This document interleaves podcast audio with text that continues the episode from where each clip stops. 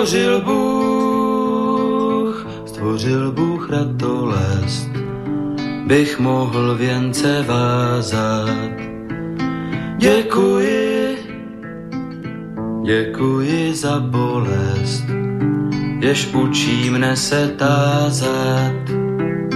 Děkuji, děkuji za nezdar, jenž naučí mne píly.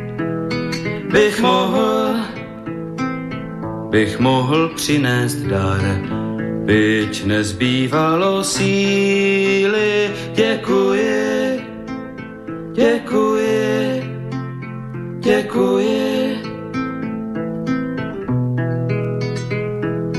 Děkuji, děkuji za slabost, jež pokoře mne učí.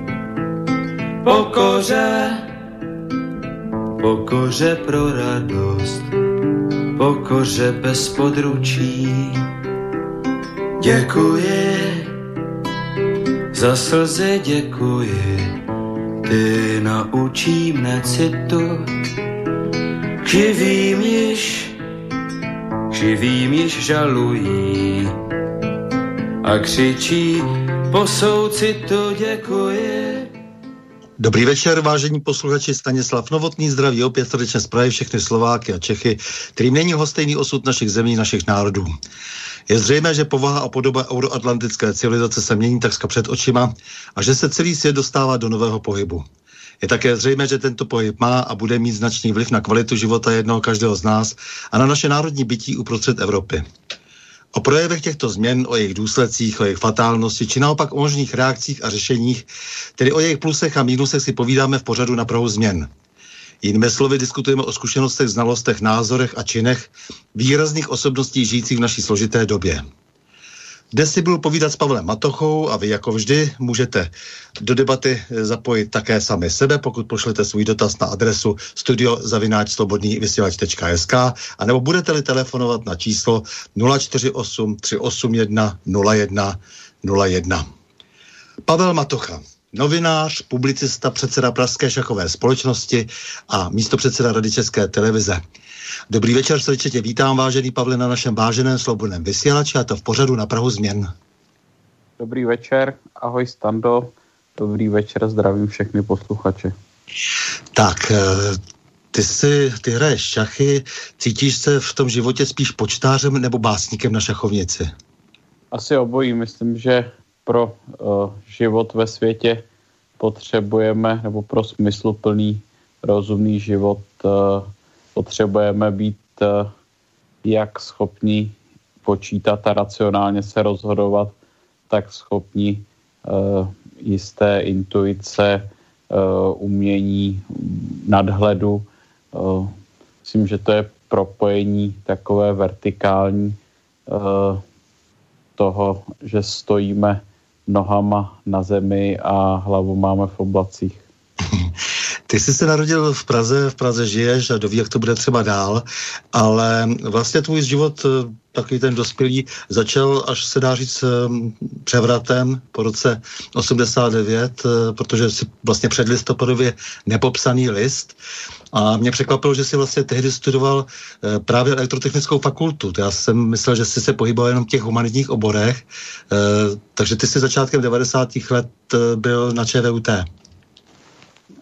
Mě listopadová revoluce roku 89 zastihla ve třetíku na Gimplu, kde jsem byl ve speciální programovací třídě Aha. a uh, po maturitě jsem šel na elektrotechnickou fakultu ČVUT, protože vždycky uh, jedním z mých nejoblíbenějších předmětů byly matematika, fyzika a programování a elektrotechnika mě bavily a věnoval jsem se tomu od základky. Pamatuju si, jak v sedmice na základce kamarád uh, měl uh, počítač Sinclair Spectrum a chodili jsme k němu uh, hrát hry a zkoušet programovat.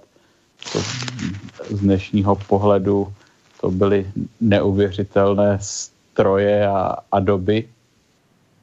A na té elektrofakultě jsem ale vydržel z různých důvodů krátce a pak jsem několik let jenom pracoval jako novinář a pak jsem se znovu vrátil na univerzitu a vystudoval jsem sociologii. Takže tě vtáhla zcela novinářina, protože ty už si vlastně na té fakultě, jak tomu rozumím, eh, tak si tam eh, vedl nějaký eh, lakrosový časopis, protože tvůj život vlastně prolín se, pro, v tvém životě se prolíná sport, šachy, což já si myslím, že je sport, věda a umění dohromady třeba a zároveň teda potom ta novinařina a ještě vztah k vědám ekonomickým. Tak uh, já myslím, že vlastně ta ten vztah k novinařině a k časopisům, publikováním je ještě výrazně starší, že teď, eh, když jsem nedávno doma uklízel a přerovnával věci z těch nejvyšších polic eh, někam do sklepa, něco jsem vyhazoval, něco jsem archivoval, tak jsem narazil na staré oddílové, staré oddílové časopisy na Goni. Já jsem jako malý chodil do turistického oddílu, protože uh, rodiče řekli, že do pioníra mě nedají. A v tom turistě... Pro mladší posluchače to byla taková náhražka skauta vlastně. Ano, tehdy nemohli být skauti, jak místo toho byli Tom, turistické oddíly mládeže. A tam jsme měli oddílový časopis Gonio, což vlastně byl první časopis, kam jsem něco psával. A potom na střední škole, když jsem hrával lacrosse, tak, eh, což je vlastně sport, který uh, jsem přišel přes tady ty turistické oddíly mládeže a v České republice se hrála, nebo v Československu jeho eh, specifická podoba.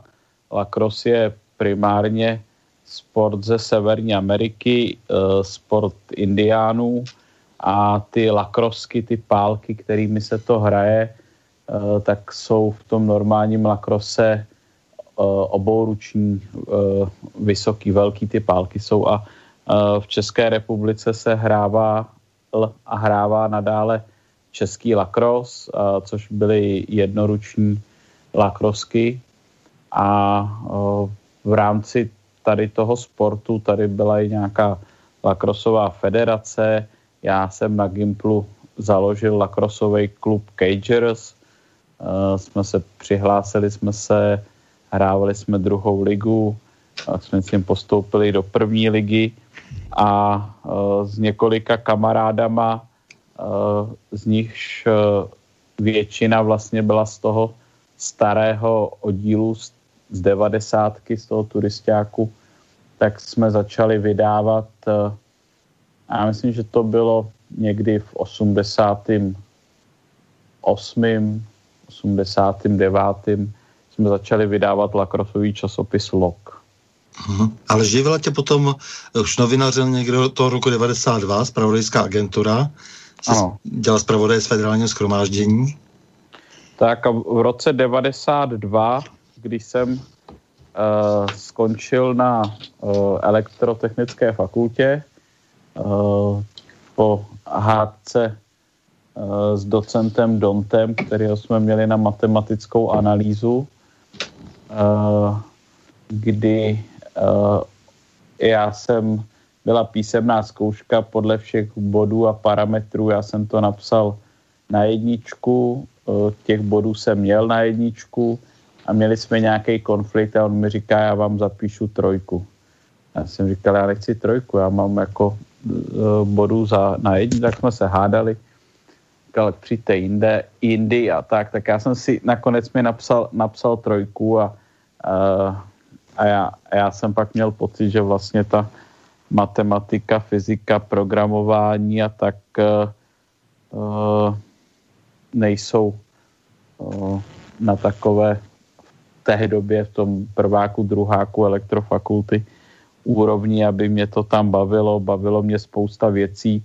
Těch na začátku 90. let eh, se nám otevřel svět, mohli jsme cestovat, tak jsem eh, jezdil autostopem po Evropě, někdy s kamarádem, někdy jsem cestoval, někdy jsem cestoval sám a pak eh, samozřejmě jsem se musel rozhodnout, čím se budu živit, když jsem skončil jako student a protože ta novinařina, psaní textů, sbírání informací, komunikování s lidma, vedení rozhovorů, ale i literatura mě vždycky velmi bavily. Vlastně když jsem váhal o tom, jestli půjdu na uh, tu elektrofakultu, kdy jsem uh, a nakonec jsem se pro ní rozhodl kvůli té matice a fyzice, tak stejně vážně ta jako druhá alternativa vážná byla, že jsem uh, chtěl jít studovat uh, literaturu, český jazyk a literaturu na Fildu. A takže v tom uh, v polovině roku 92 tady vznikala nová agentura IAM, tehdy to byl pokus konkurovat ČTK a já jsem se tam přihlásil, přijali mě, v začátku jsem tam dělal nějakýho korektora, kompilátora jiných zpráv, ale velmi rychle uh, se mi podařilo se dostat eh, na pozici zpravodaje z federálního schromáždění, což bylo tehdy uh, za dob Československa vlastně federální parlament. A chodil jsem do parlamentu a posílal jsem zprávy.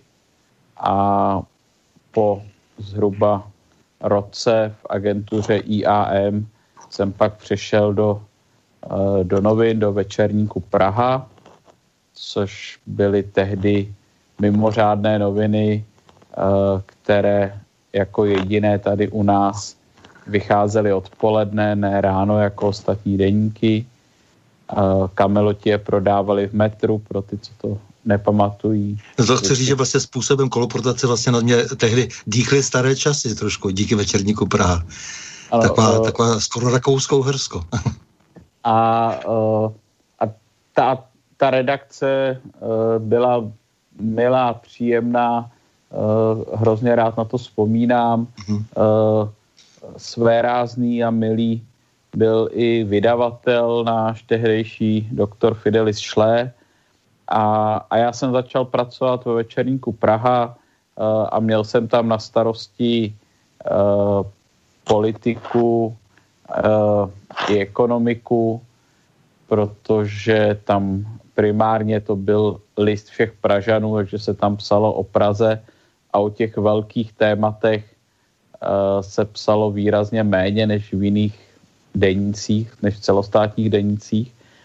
A, a tak na to tam bylo méně lidí a tak já jsem měl možnost v, ve večerníku Praha hned od začátku jako 19-20 letý, kolik mi bylo 20, 20, 20 let mi bylo 21, tam psát politické komentáře, dělat rozhovory e, s ministry, a vlastně společně jsme se tam taky potkali, když ty jsi byl policejním prezidentem a já jsem byl redaktorem večerníku Praha. Do dneska si vzpomínám, jak v, na potemnělém policejním prezídiu v Holešovicích jsme dělali velký rozhovor a uh, jediný téma z toho velkého rozhovoru, co si pamatuju, bylo, že jsme se bavili o Tolkienovi a Hobitech a Pánovi prstenu. ano, to si pamatuju, že vlastně ten souboj dobra a zla jsme promítli uh, do toho povídání o policii v roce 94. Uh, no, a pak, pak si taky vedle toho ještě působil v České televizi, to byl slavný pořad uh, Černé ovce, který se snažil takové ty drobné ústrky občanů uh, řešit, uh, takové, takové novum, to bylo vlastně České televizi. Uh, uh, pořad Černé ovce v České televizi zakládal Eh, kamarád eh, Honza Chalupecký, s kterým jsem se seznámil právě v té agentuře IAM, kde jsme oba dva začínali. Já jsem pak odešel do eh, večerníku Praha, on odešel do České televize, ještě tam s náma byla Bára Kroušková, která odešla do rádia dneska je taky v České televizi. No a uh, v té době Honza zakládal pak v České televizi jako dramaturg v tvůrčí skupině Čestmíra Kopeckého uh, pořad Černé ovce a přizval mě tam, jestli nechci být uh, externím spolupracovníkem. a mm, byla to moc zajímavá zkušenost. Jednak si vyzkoušet ten svět televizní za kamerou. Mohli jsme si témata volit, vybírat, domlouvat, jak kdo, jak kdo chtěl natáčet nikdo nám do toho tehdy nezasahoval. A i vlastně, eh, myslím, že mimořádné bylo i vedení té tvůrčí skupiny Čestmírem Kopeckým, eh, což byl asi pořád je velmi chytrý člověk a, a zároveň bohem, tak jaký člověk eh, co stojí pevně na zemi a, a, a hlavu má v oblacích. A já si pamatuju, že jsme tam v Černých ovcích tehdy uh, měli jednou jako takovou problematickou kauzu uh, s mladoboleslavskou Škodovkou, která na nějakou nový automobil, který tehdy začala vyrábět, a jestli to bylo na Felici nebo na co, tak měla takovou jako reklamu, že Eh, aby ukázala, jak jsou ty nový auta jako pevný a bezpečný teda, tak eh, otevřeli, byly otevřený dveře toho auta a za ty otevřené dveře to auto zvednul jeřáb, přenezo a pak ty dveře jako se krásně, krásně zaklaply.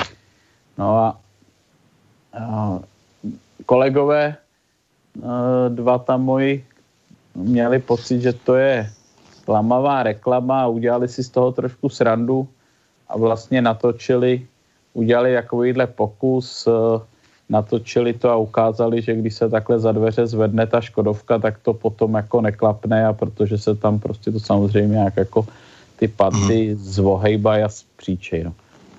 A... No to byla to byla taky doba, kdy bylo, bylo možné točit takové satirické pořady jako 22 a to, to by vůbec nebylo dnes možné. Česká soda. No Česká a, soda, no. A tady ta, tady ta reportáž, nebo ta eh, parodie na tu reklamu, nebo co to, co to bylo, eh, kterou zmiňuji, tak tam bylo právě hezký, jak eh, se pak postavil Čestmír Kopecký ke stížnosti a k, jako k velkému tlaku mladoboleslavské Škodovky na autority reportáže a na ten, na ten pořad. Eh, kdy oni tlačili přes eh, tehdejšího generálního ředitela Iva Matého a ten dal, za, ten dal pokyn Čestmírovi Kopeckému, aby teda se potkal s nějakýma manažerama, nevím co, komunikace, PR, eh, kýho čerta Škodovky a, a teda to s nima jako vyřešil, vyžehlil. No a, a to, to žehlení jak mi vyprávěl právě Honza Chaloupecký, taky tehdejší účastní té schůzky, vypadalo tak, že se teda potkali, přišli tam dva jako nažehlený uh, mladý kravaťáci uh, a, uh, a tam přišel šéf tvůrčí skupiny, teda jeden z tehdejšího top managementu vlastně České televize červených džínách. Kouknul se na ně a říkal jim, pánové, aby bylo jasno, jsem tady s váma jenom proto, že mi to dal za úkol generální ředitel. Jinak bych se s váma vůbec nebavil. A teď mě řekněte, co chcete. A tak, takhle se uměl postavit Čestmír Kopecký za pořad Černé ovce.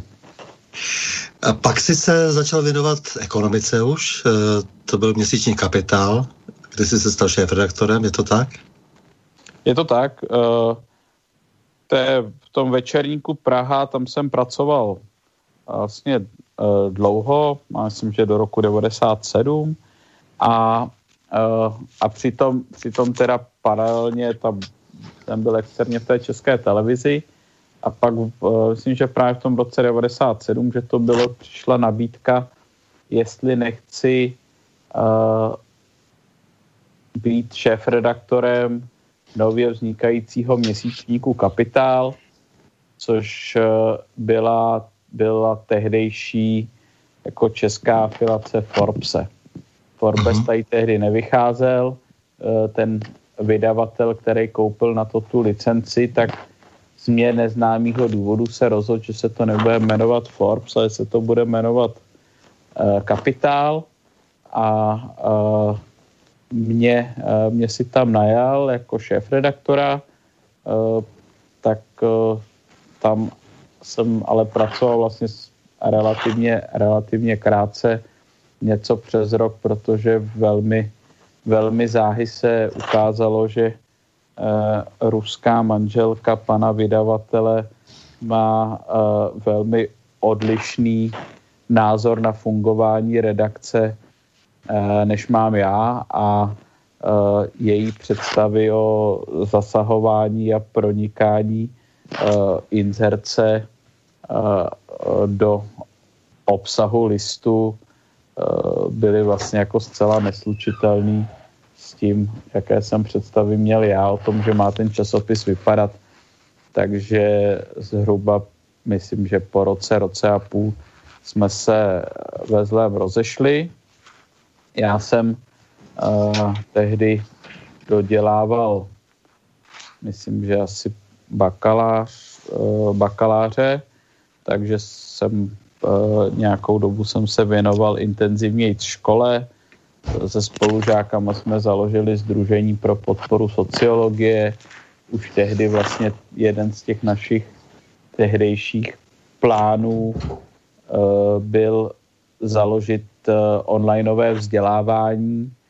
V tom roce 97-98 jsem začal poprvé pronikat internet a my jsme založili teda tady to Združení pro podporu sociologie a nabízeli jsme, přesvědčili jsme tam pár našich učitelů na sociologii, aby nějaký ty kurzy zkusili vypsat jako online a, a pak na základě toho profesor Josef Alan, jeden uh, vlastně ze zakladatelů TV Nova pro mladší posluchače a velmi uh, vzdělaný a chytrý pán. Si tehdy tady byli dva profesoři sociologie, Miroslav, Miloslav Petrusek a, a Josef Alan tak Josef Alan tehdy uh, společně ještě s docentem Konopáckem založili virtuální institut, uh, který uh,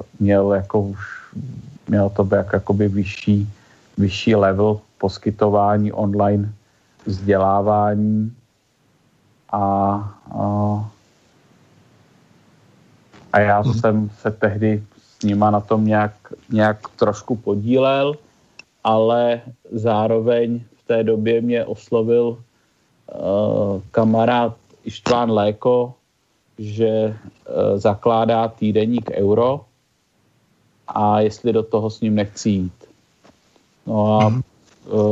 a mně se to zdálo jako atraktivnější uh, jít, dělat Eh, ekonomický týdeník, eh, než eh, se podílet nějak full-timeově na virtuálním institutu, takže jsem tehdy poděkoval profesoru, profesoru Alanovi za nabídku, kterou mi tehdy dal, abych vedl ten virtuální institut a místo toho jsem šel jako reportér do týdeníku Euro což jsme v roce 98. Tam si vlastně byl úplně nejdéle, takže si vlastně strávil tu podstatnou část svého novinářského života, dá se říct, v ekonomickém titulu? Je to tak. Mhm. No a vedle toho si, samozřejmě protože jsi vášnivý šachista, eh, tak jsi se potom vědoval eh, i tady eh, novinařině, takže šachový občasník, šachový týdenník, eh, jako šéf-redaktor. Já jsem hrával šachy už jako malý dítě. Naučil mě šachy táta, když mi bylo 6, 7 a šachy v naší rodině byly taková mužská záležitost uh, a na všech rodinných návštěvách a uh, já jsem jako z větší katolické rodiny, takže jsme se i do, jako navštěvovali. A při všech těch různých návštěvách strejčků a tetiček a babiček a dědečků, tak eh, bylo pravidlem, že vždycky chlapi šli do jiné místnosti a hráli jsme tam uh, šachy, případně, když to bylo třeba u nás, tak jsme hráli ping-pong, jo, že jsme měli docela velký dětský pokoj, tak se nám tam roztáhli jsme stůl, ne teda velký ping-pongový, ale takový menší a, a hráli jsme pinet, no ale hráli jsme ty šachy a uh, v té době, já nevím, třeba když mi bylo 10, tak jsem chodili do, uh, do šachového uh, klubu, uh, potom, potom to teda skončilo a vlastně už jsem hrával ty šachy jenom mezi kamarádama a rodinou, což pro toho, kdo dělá nějaký sport závodně nebo něco takového, tak je mu jasný, že to asi už mě jako pro mě zas tak uh, atraktivní, zábavný, uh, inspirativní být nemohlo, protože uh, když někdo bude hrát závodně tenis a pak si jde zapinkat s někým, kdo jenom jako dvakrát ročně si veme tenisovou raketu, tak si spolu úplně nezahrou. A, a, no, a já jsem takhle ty šachy teda vlastně téměř nehrával, hrával jsem je občas se svými strýčky nebo v hospodě s kamarády. A, a pak, když mi bylo nějakých 30 let, jsem byl v tom týdenníku Euro, tak nevím ani, co byl ten okamžitý poput, ale prostě jsem dostal chuť se k tomu šachu vrátit, přihlásit se zase někam do šachového klubu, začít ty šachy studovat a uh, tak jsem uh, se tomu začal věnovat, začal jsem chodit do šachové akademie, začal jsem si kupovat šachové knížky, uh, začal, jsem, začal jsem ty šachy hrát v klubu a v té době zároveň jeden můj kamarád businessman uh, tady měl takový velmi hraniční zážitek, kdy když vezl ráno děti do školky, tak ho obstoupili nějaký maskovaný muži s pistolema a tu dcerku mu unesli a jemu zavázali v oči a, a tak. No a, a zkrátím to, pak teda dcerka se veli, relativně rychle našla a uh, on nevěděl, co zatím bylo, kdo zatím bylo, protože uh, ty únosci si řekli o desetimilionový výkupný a proto výkupný si ale nepřišli. A on teda uh, se rozhodl, že radši uh, prodá firmu a odjede do zahraničí, do Anglie, tehdy emigroval. A žil několik měsíců, asi půl roku žil v Anglii a, a my jsme tehdy Eh, spolu hrávali přes internet šachy a když se vrátil z té Anglie zpátky, eh, tak tady zasvet nějakou firmu a jednou eh, na podzim mi říká, hele, nám tady v marketingovém rozpočtu za letošní rok zůstává docela dost peněz, který jsme nějak nevyčerpali. Pojďme udělat šachovou akci hezkou. To byl rok 2003 Uh-huh. A uh, tehdy uh, 17-letý velmistr David Navara se stal čerstvě nejlepším česko, českým šachistou. A, uh, a tak jsme se bavili, uh, co by to za zápas měl být a řekli jsme tak, bylo by hezký, kdyby tady ten 17-letý mladý český velmistr naděje českého šachu hrál s nějakým velkým jménem, nějakým slavným šachistou minulosti a e, co třeba Viktor Korčnovi. No a, a komentovat, kdo by to mohl, tak jsme si říkali, že tak nejlepší by bylo, já i ten Dan jsme měli takový jako idol z českých šachistů Vlastimila Horta, o kterém jsme věděli, že žije někde v západním Německu, že emigroval, v Německu teda už. Tak e, říká, Vlastimil Horbitov komentovat. A podařilo se to uskutečnit a na konci roku 2003 eh, se uskutečnil zápas Davida Navary eh, s Viktorem Korčným. David Navara vyhrál, Vlastimil Hor to tady komentoval a, a mě to znova to šachový prostředí vlastně tak pohltilo, že jsem se rozhodl, že s tím nechci že nechci, aby to bylo jenom jako jedna akce, tak jak to uh, chtěl ten Dan a pro toho Dana to tak bylo.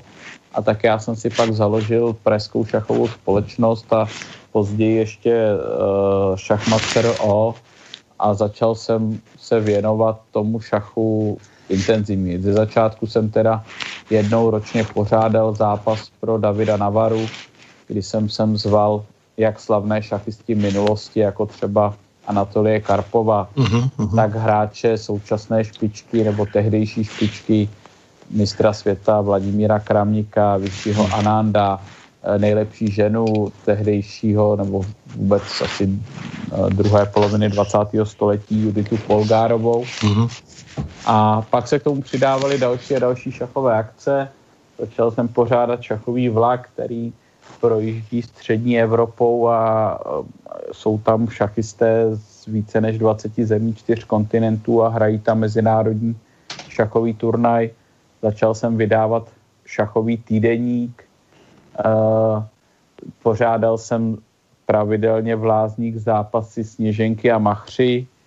Byla to jako inspirováno tím, jak GT potkal v Lázních svoji Ulriku, tak uh, my jsme si řekli, jak budeme dělat vlázních zápasy těch starých šachových mistrů typu Korčnoj, Horst, Karpov, Portiš, uh, Lilienthal, Velimirovič, Ulman, ty největší jména té historie, ke kterým jsme zhlíželi, když jsme četli šachové časopisy jako malí a přehrávali jsme se jejich partie. A že proti ním budou hrát mladý holky z krásné slečny ze současné světové špičky.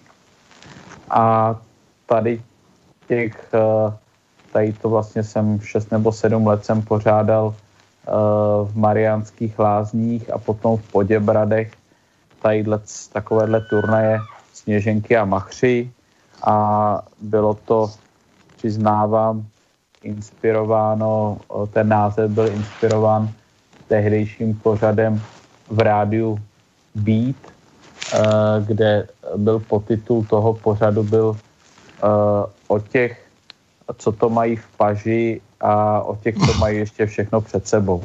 Tak. Takže tak tak, tak jsem to já vnímal. Takže to, to je ale docela oříšek samozřejmě v takovémhle oboru podnikat. Eh, mnoho posluchačů možná, možná třeba nezná všechna ta slavná jména, která se jmenovala, dostate skutečně k tomu stolu a, eh, a ještě to umět nakonec všechno nějak zaplatit, to je docela, eh, docela dřina, vyžaduje to hodně přemýšlení a dobrý manažerský přístup, takže klobouk dolů, protože jak se jsem, občas jsem tě sledoval tak z dálky a tak tak jsem jako jen ta jména mi vždycky e, vystál, protože já jsem také rád hrál šachy, e, tak, tak jsem si říkal, co to ten eh, Pavel dělá. to je fantastický. Hmm. Jo, e, protože já ještě pamatuju doby, kdy jste třeba hlásili ty partie z rozhlasu po drátě. Z Pasky Korčna třeba, když hrála tak. Jo. tak to ještě, Ale... to, to, bylo všechno začátku. Mm. To byly doby, to jsou věci, které si spousta lidí dnes ani nedokáže představit. Třeba uh, jedna z oblíbených disciplín uh, šachistů jako pro takový pro pobavení uh, jsou bleskovky, blicky, kdy na celou partii máš pět minut nebo tři minuty. A soupeř taky, tak si na hodinách nařídíte každý pět minut nebo tři minuty a hrajete, no a když ti spadne prapore, když prostě ti vyprší čas, tak i kdyby si uh, dalším tahem měl soupeři dávat mat, tak si prostě prohrál, protože ti vypršel čas, tak je to v tom tak jako tak to je realistický jak v životě. Jo. Lidské jsou vlastně adrenalinový hodně asi nejvíc, no, to, to, je, to je samozřejmě. to je a, ale protože uh, dřív šachové hodiny byly samozřejmě drahé a uh, mnohem relativně vzácnější než dnes, kdy se nejenom se každý může koupit, ale v každém chytrém mobilu si může zadarmo tam do toho stáhnout čakový hodiny jako aplikaci.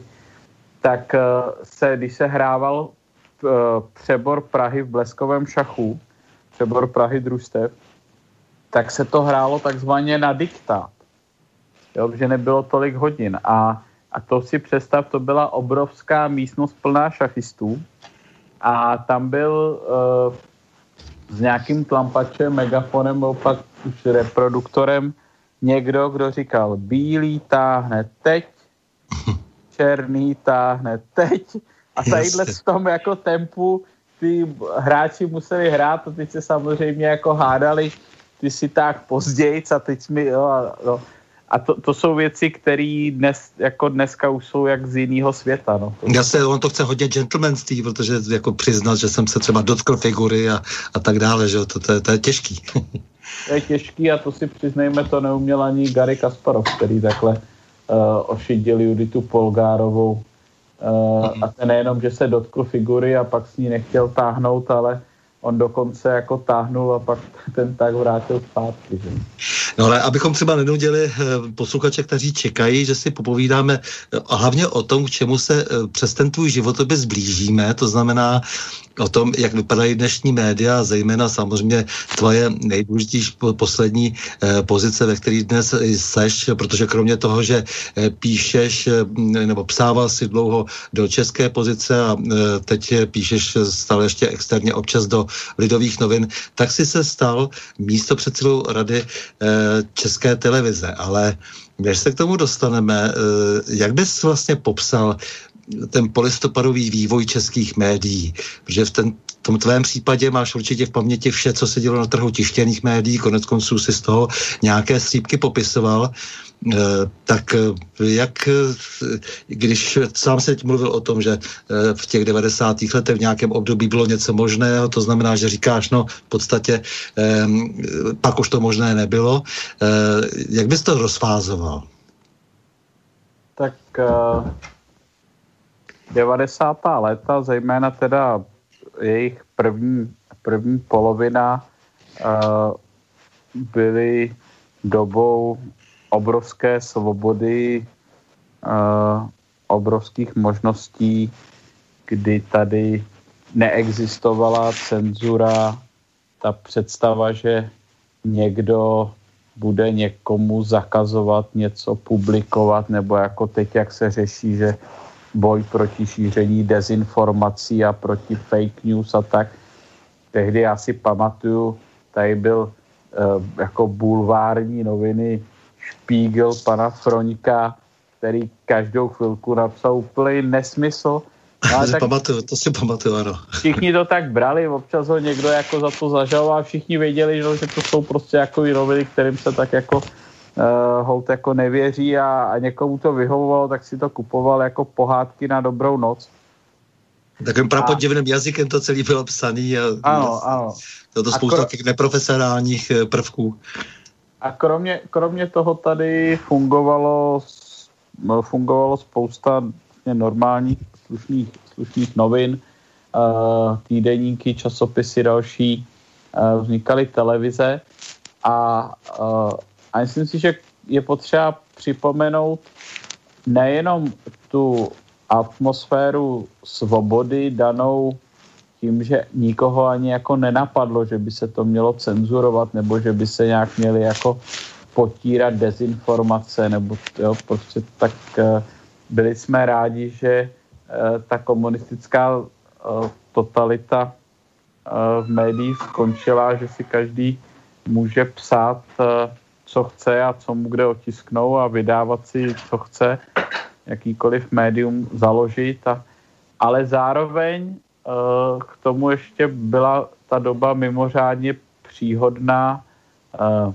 ekonomicky nebo ve srovnání s dneškem, že tehdy uh, ta média prosperovala.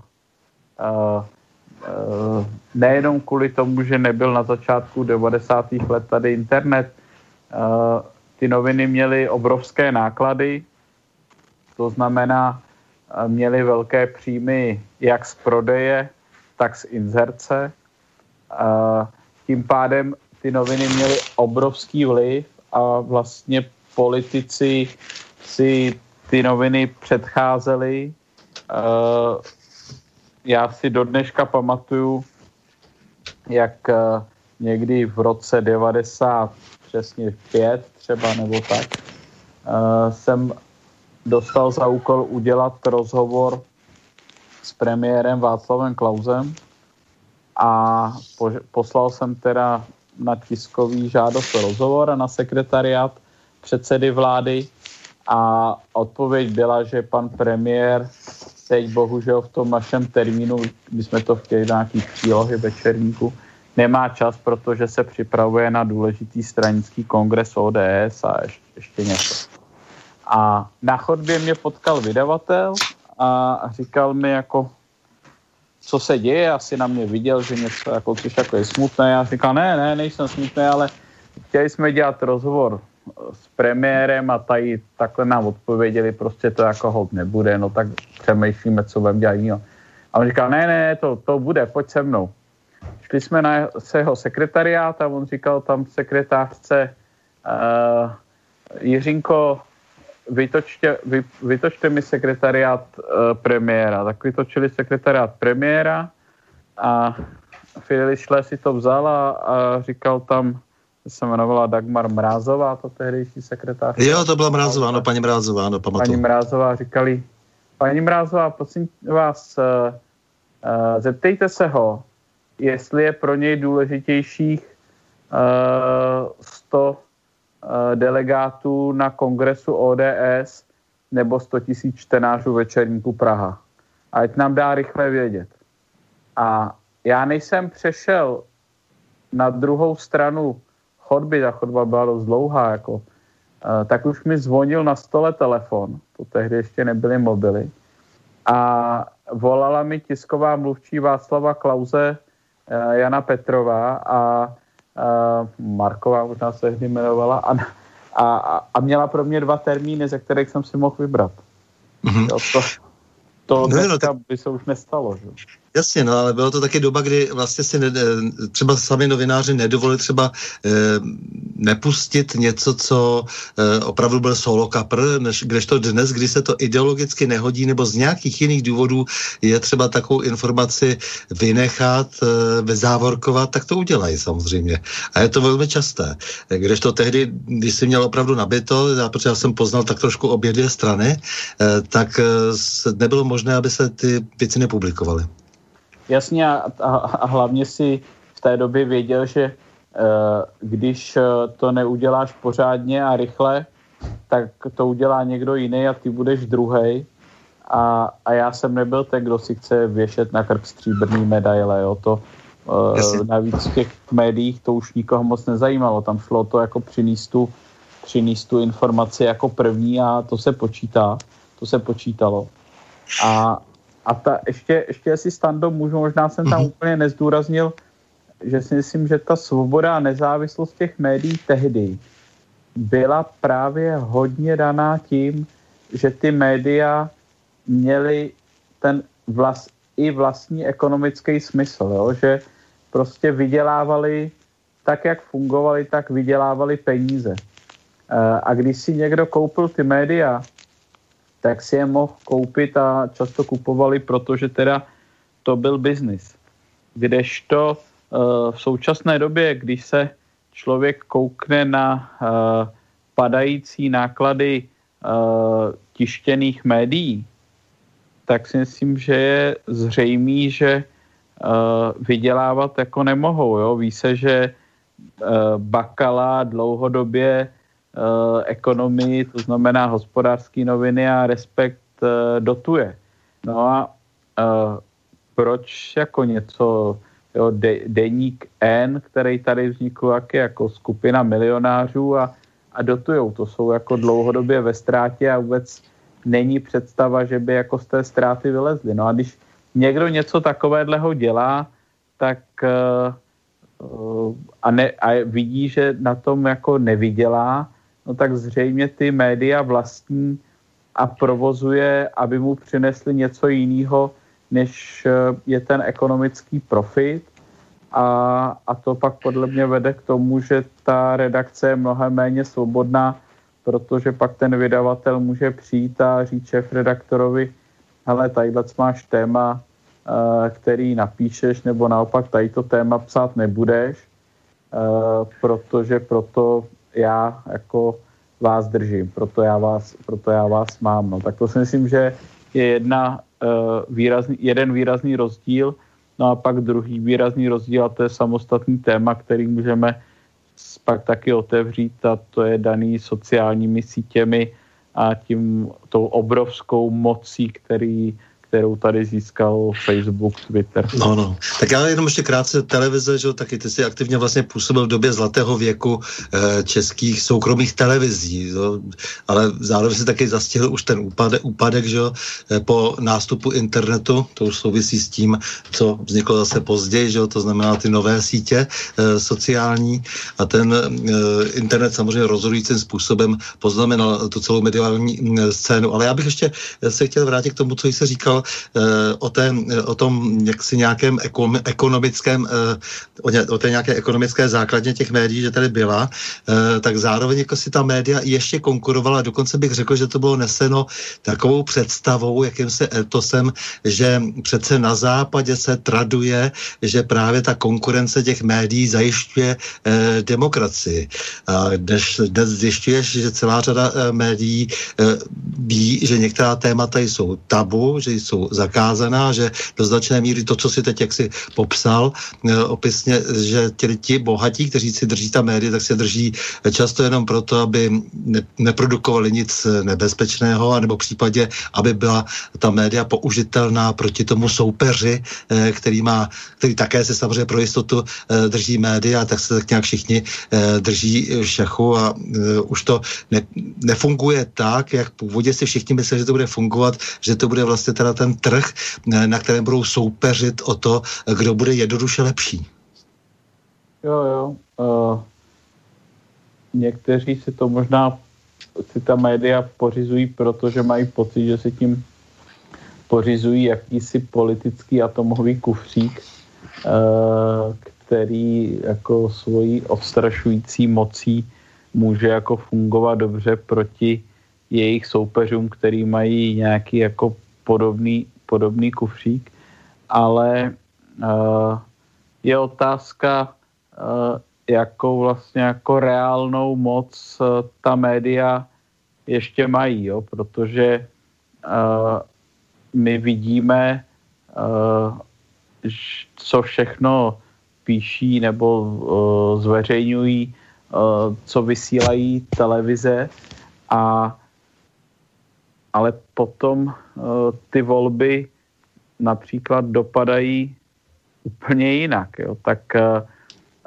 je možné, že, že v současné době už se ten vliv médií prostě přeceňuje a, a že žijeme v nějaké bublině lidí, která ty média ještě považuje za důležitá, myslím, jako noviny, televizi, rádio, uh, jejich spravodajské a publicistické části a intenzivně sleduje, ale je možné, že pro většinu našich, tím myslím jako západních společností, ta média už tady tu roli vlastně nehrají a, a že oni ty informace a, a názory na svět eh, získávají eh, primárně z jiných zdrojů.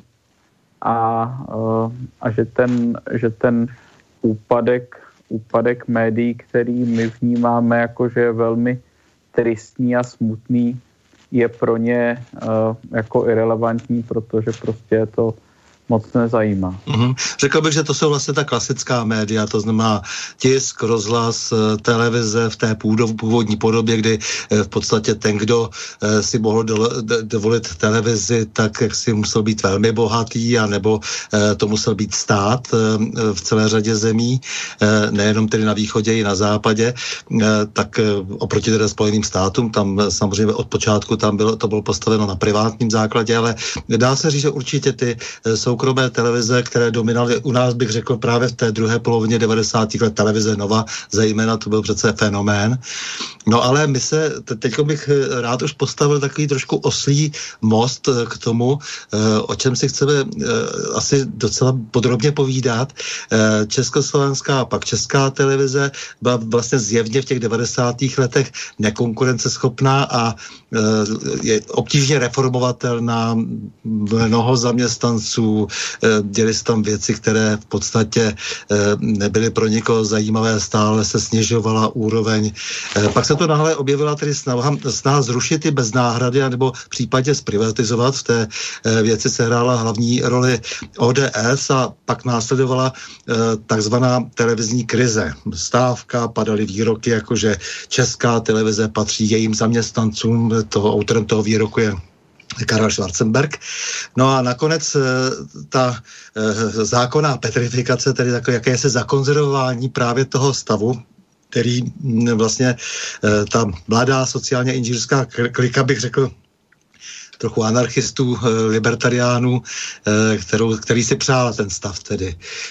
Zároveň tomu tedy ta vynucená daň, která se zove televizní a v případě rozhlasu rozhlasový poplatek, eh, eh, tak eh, říkám to správně, že vlastně by bez toho, bez toho vlastně bez té, bez té stávky, bez toho zakonzervování, bez toho, bez toho vynuceného placení občany, kteří o to zboží, které ta česká televize nabízí, takže by v podstatě zanikla nebo propadla by se úplně do bezvýznamná. Tak je, je eh, bez sporu, že pokud by došlo ke zrušení koncesionářského poplatku, respektive pokud by se zrušila povinnost eh, jeho placení, tak eh, že by česká televize v tu chvíli přišla o naprostou většinu svých příjmů a, a tím, tím pádem ne, že by se propadla do bezvýznamnosti, ale propadla by se do bankrotu a, a skonč, skončila by. Že? Ten koncesionářský poplatek ale není výsledek televizní krize před 20 lety a, a není to nic, čím by Česká republika byla nějak mimořádná v okolním, v okolním světě je to uh, určitý institut, jak eh, financovat uh, státní či veřejnoprávní televize. Já, já sám mám pocit, že ten koncesionářský poplatek je vlastně svého druhu daň a, a že tak se, na to, tak se na to máme koukat, že stejně jako stát rozhoduje o tom, že, že z našich daní nebo stát eh, poslanci a, a vláda, eh, které si volíme, že z našich daní, které vyberou, se budou nebo nebudou stavět a opravovat takovéhle silnice a dálnice nebo uh, takovéhle pruhy pro cyklisty a, a rušit parkovací místa nebo stavět a nestavět železnice či kanály Eh, Dunaj Odra, eh, tak eh, stejně, stejně tak se rozhoduje o tom, že část těch peněz, které se vyberou, takže se budou používat na financování české televize. Jenom, já ti rozumím, jenom to je, protože samozřejmě vím, že se platí v Británii, Francii, Německu, tam je to velmi eh, jaksi sofistikovaně vystaveno dokonce eh, podle regionu, ale přece jenom tehdy, já jsem jenom chtěl říct, že byla úvaha o tom, eh, jak si hm, začít se zamýšlet daleko racionálněji nad těmi původně eh, vlastně státními médii, která se stala těmi veřejnoprávními, který získá se ten statut a pr- proto říkám, že pak se ten stav vlastně zakonzervoval. No, já myslím, že ještě dobrý se podívat, že za tu dobu taky jistým vývojem prošly ty ostatní televizní média. Uh-huh, ano. A, a přes uh, všechnu uh, uh, kritiku, kterou na českou televizi my dva můžeme tady teď uh, snést a vršit, tak uh, zároveň asi jako fair říct, že uh, ta sledovanost české televize je stále enormně vysoká, 30%. A, a zároveň, že byť se to mnohým může posluchačům bude moc dát překvapivé, tak vlastně ze všech uh, uh, výzkumů vychází zpravodajství České televize ve srovnání se všemi ostatními televizními zpravodajstvími v České republice jako nejdůvěryhodnější. To znamená, že tady je velká skupina lidí, kteří vnímají tu českou televizi jako dobrou, užitečnou, uh, jako službu, která jim za to stojí. A, a můj, můj postoj k tomu je takový, uh, že si myslím, že je potřeba tu českou televizi posunout dopředu, vylepšit to její fungování a ne se snažit jí zlikvidovat, snažit se zrušit koncesionářský poplatek a nebo tu televizi, tu televizi zprivatizovat, protože uh, když se koukneme, jak jako fungují, funguje spousta jako ostatních televizí, uh, tak když budu porovnávat českou televizi uh, s Primou Barandovem s Novou, tak jako v, asi ve většině parametrů ta česká televize bude lepší, ne? No tak ono je to samozřejmě dávno, dáno hlavně tou ekonomikou, protože eh, teď se zmínil zrovna zpravodajství, publicistiku, to jsou drahé věci. Ano. Eh, tam opravdu bez eh, toho dotování se v tak malém národě, protože jsme limitovaní jazykově, tak se toho moc zvládnout nedá. To je pravda. Já teda vždycky aspoň říkám, že bych, když už jsme u toho obsahu, jak říkáš tady důvěryhodném a já si myslím, že je pro mě, pro mě tady ten obsah velmi nedůvěryhodný, špatný, ale to je jiná věc. Eh, myslím si, že taky mám na to nějaká kritéria, třeba celá řada dalších lidí, eh, která se snaží tu situaci objektivizovat, ale mám pocit, že aby se opravdu, nad, jak si to, co ten všeobjímající zákon o české televizi praví, eh, aby se to nějakým způsobem zrealizovalo vlastně v, té, v této části činnosti české televize. Takže by to chtělo takový ten pohled českýma očima na svět, to znamená, co se týče toho zahraničí a samozřejmě udržení všeho toho, eh, co je pro nás eh, nenahraditelné a co je nutné nějakým způsobem udržet v paměti. Tak trochu taková, eh, říkám, že je to hodně přehnané, ale říkám jako od, toho slovníku naučeného až po Národní divadlo kdysi. Jo, taková instituce. No, tak tady, tady to bych podepsal s tebou v tom smyslu, že česká televize občas vypadá mnohem víc jako bruselská televize než česká televize a ano. Uh, mnoho, najdeme mnoho příkladů, kdy česká televize vystupuje proti uh, rozhodnutím uh, vlády České republiky a kritizuje a hájí, hájí proti tomu rozhodnutí Evropské komise a, a pléduje, pléduje, za, pléduje za EU a za Brusel. Eh, to, to je a to je jedna, jedna z těch věcí, eh, na kterou je potřeba upozorňovat, soustředit se a, a snažit se ji eh, změnit, posunout k lepšímu. Stejně jako myslím, že když bychom, já třeba co by místo předseda Rady České televize, tak mám za těch několik měsíců jsem docela jako dobrý přehled o tom, co kritikům české televize nejvíc vadí. A na, to, na tom je vidět, že to je vlastně jako pár pořadů a pár uh, uh, novinářů nebo uh, kvazi novinářů české televizi, kteří uh, tam vystupují a uh, v očích uh, významné části uh, české populace uh, tu televizi vlastně uh, poškozují. Jo, a teď jenom tak jako ne, nebudu, nebudu tady říkat z hlavy vymyšlená, vymyšlená čísla, musel bych to posčítat, ale určitě nadpoloviční většina všech stížností, které nám na některé pořady české televize chodí, tak napoloviční většina všech stížností se bude dotýkat čtyř uh, redaktorů, čtyř osob české televize. A to je Volner, uh, Friedrichová, Moravec a Železný. Jo? A veme si, že v české televizi pracuje tři tisíce lidí a naprostá většina těch stížností chodí tady na ty čtyři lidi. A uh, některé ty stížnosti jsou jako v mým, uh, z mého pohledu jako velmi závažné a ukazují na uh, závažná selhání a myslím si, že je potřeba je řešit.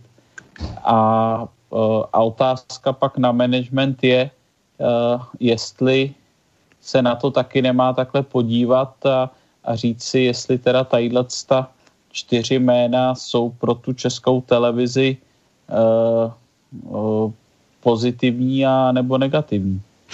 Um, takhle, eh, já samozřejmě budu méně konciliantní než ty a já tady, tady to ještě malinko uvedu na pravou míru ze svého pohledu subjektivního.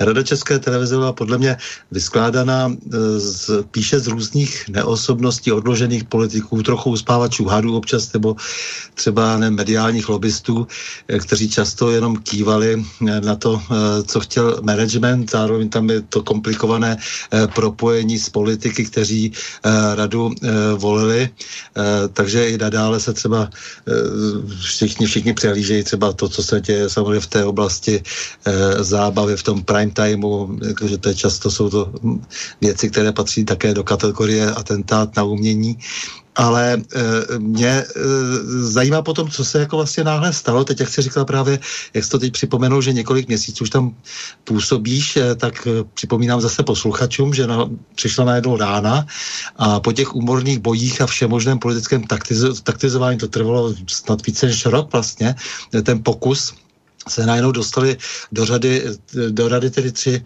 e, lidé a to je Jiří Veselý z řečených sever, Hanna Lipovská a právě ty Pavel Matocha.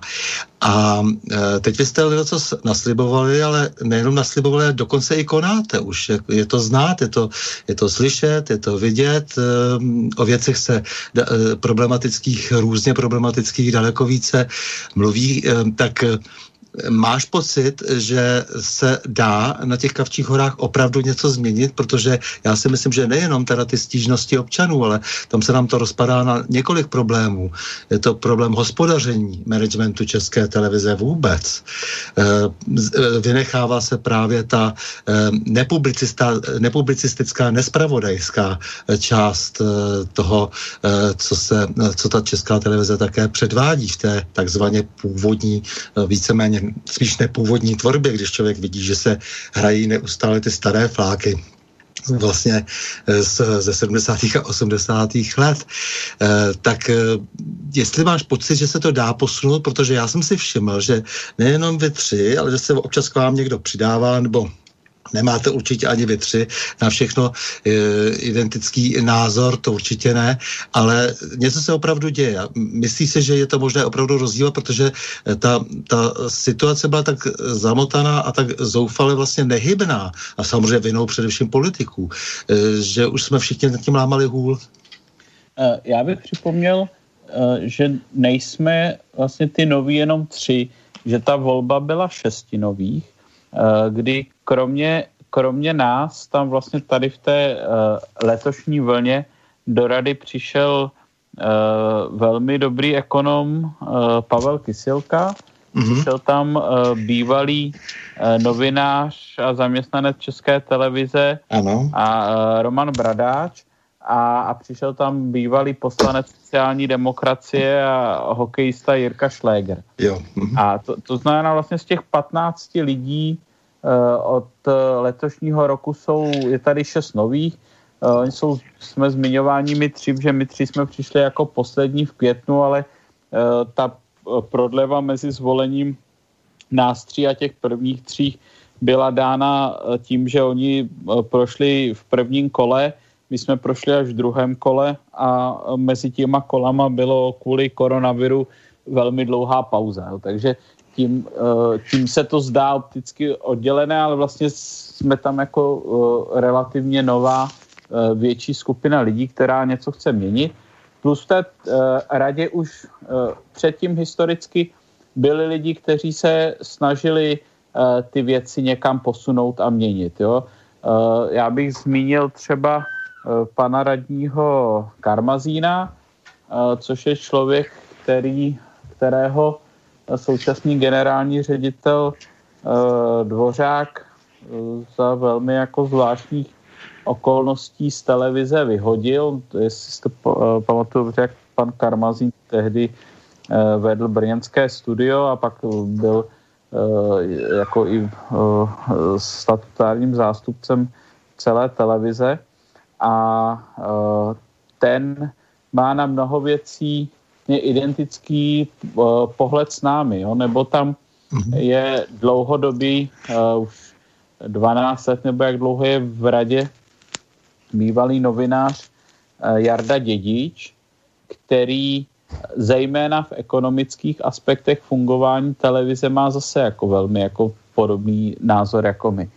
A uh, takže vlastně ty věci, které my se snažíme měnit, tak naštěstí uh, nejsme uh, tam jako sami. Není to, že by tam byli tři lidi, kteří se něco snaží posunout a ostatním to brání. To by jsme v kolektivním orgánu, kde se hlasuje většinově a který má 15 hlasů, nikdy nemohli nic jako prosadit a je vidět, že ty věci se posouvají. Ono to se takhle může může zdát, že jsme tam jako uh, nějakými uh, třemi dizidenty uh, z trošku paranoidních a uh, pomatených vystupování radního Šarapatky, uh, který naopak je tam jako za exota ufona jako v té radě, kterého vlastně už tam jako téměř nikdo ani nemůže brát vážně. A uh, když se podíváme třeba na poslední jednání rady, které proběhlo, uh, proběhlo minulý týden ve středu, tak já, uh, jedno z těch témat, který já považuji za důležitý, důležité je, uh, je agenda podnětů a stížností, tedy komunikace s koncesionáři, s koncesionáři, s diváky. A ta stávající situace je tristní. To jako to si málo, do, já, mě to ve snu nenapadlo by, že v instituci, jako je Rada, Česká televize, Rada České televize, například se nevede kniha došlé pošty, jo? že tam prostě ne, nebyla jako evidence všech došlých stížností a podnětů, že řada z nich tam někde prostě jako zapadla. A že i ty, který byli zaevidovaný, takže se na ně měsíce a roky neodpovídalo. Jo, že spousta koncesionářů má zkušenosti, že tam poslala třeba za poslední tři roky tři stížnosti a nebo podněty a na žádnou z nich nedostala odpověď. Uh, za vyřizo, podle jako pravidel rady za vyřizování podnětů a stížností je odpovědný předseda rady, do, do jehož kompetence to spadá. Jo, a, a bohužel prostě předseda rady Eh, René Kín za poslední měsíc nevyřídil, myslím, žádnou. Jako, tam se můžeme, jako když se koukneme, o tom byl zvolený předsedou rady na konci, na konci června za tu dobu, eh, kolik stížností jako vyřídil ve srovnání s tím, kolik nových stížností přišlo, tak jestli třeba jako vyřídil 10% eh, nebo 20% jako těch, který byli Eh, vyhodnocený nějak sekretariátem jako relevantní a nám dány jako do, do seznamu došlý, eh, došlých stížností a podnětů. No jenže potom se na mě, uh, jsem byl třeba přidaný do kopie nějaké stížnosti podnětu, který někdo posílal a, a v tom přehledu jako se ta pak ta stížnost nebo ten podnět neobjevili. Že? Takže já, jsem, já říkám, jak to, že tam není.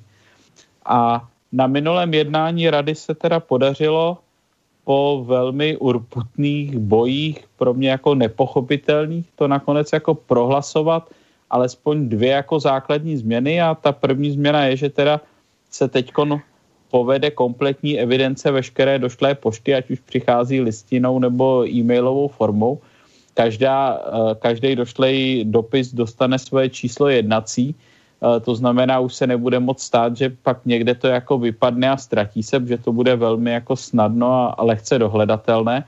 A druhý bod je, že dřív tam měli nastavená ta jako uh, rada pravidla, že pokud ten stěžovatel, když posílal mail, do toho mailu neuved fyzickou adresu jako svého bydliště, tak se to považoval, tak to rada považovala jako anonymní stížnost.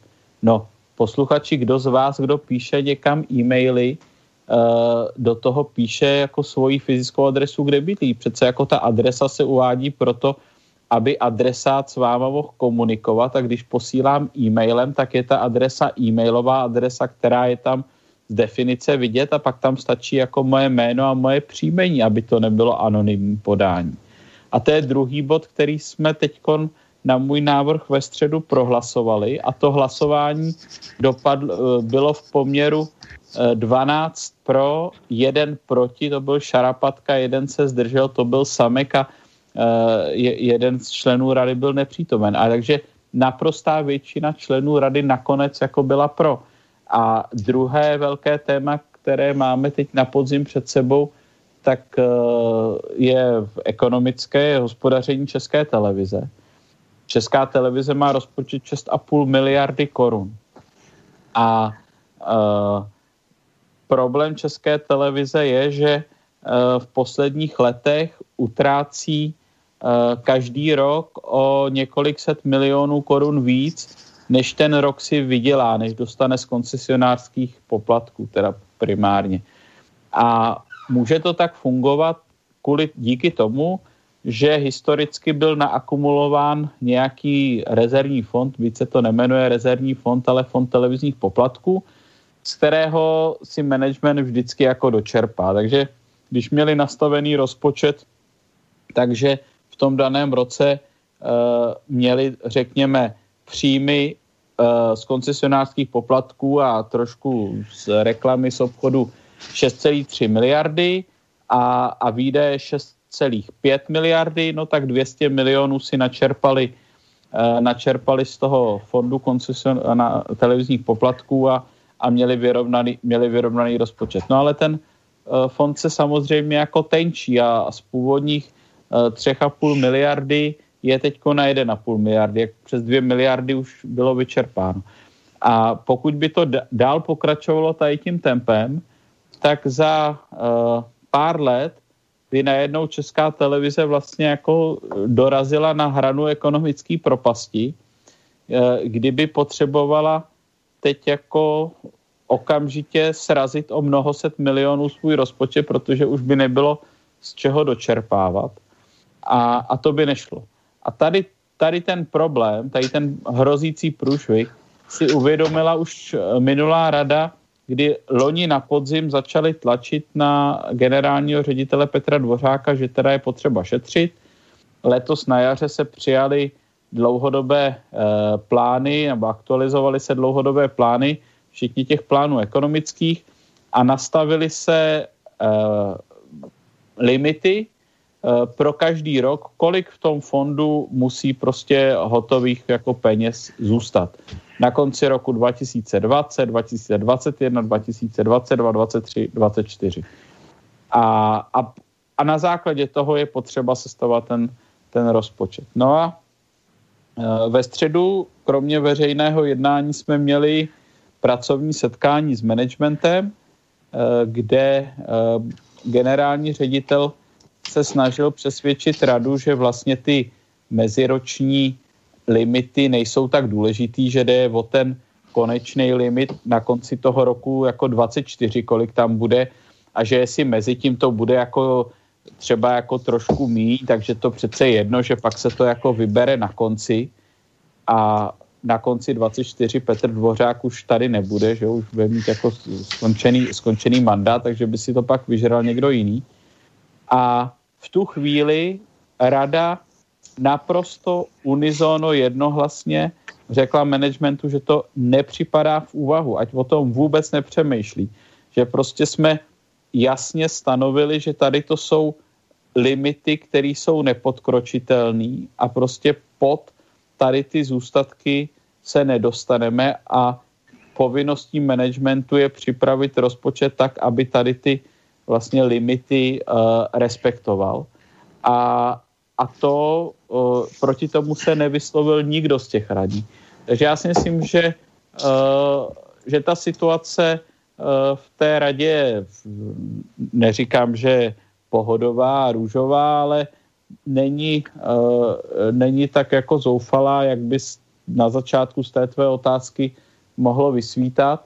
A myslím, že prostě potřeba dál jako tlačit, aby se ty věci změnily, protože kolos typu Česká televize, eh, tři tisíce zaměstnanců, 6,5 miliardy rozpočet se Eh, obrací velice pomalu a dlouho, podobně jako velký tanker. No tam neuděláš tu otočku rychle.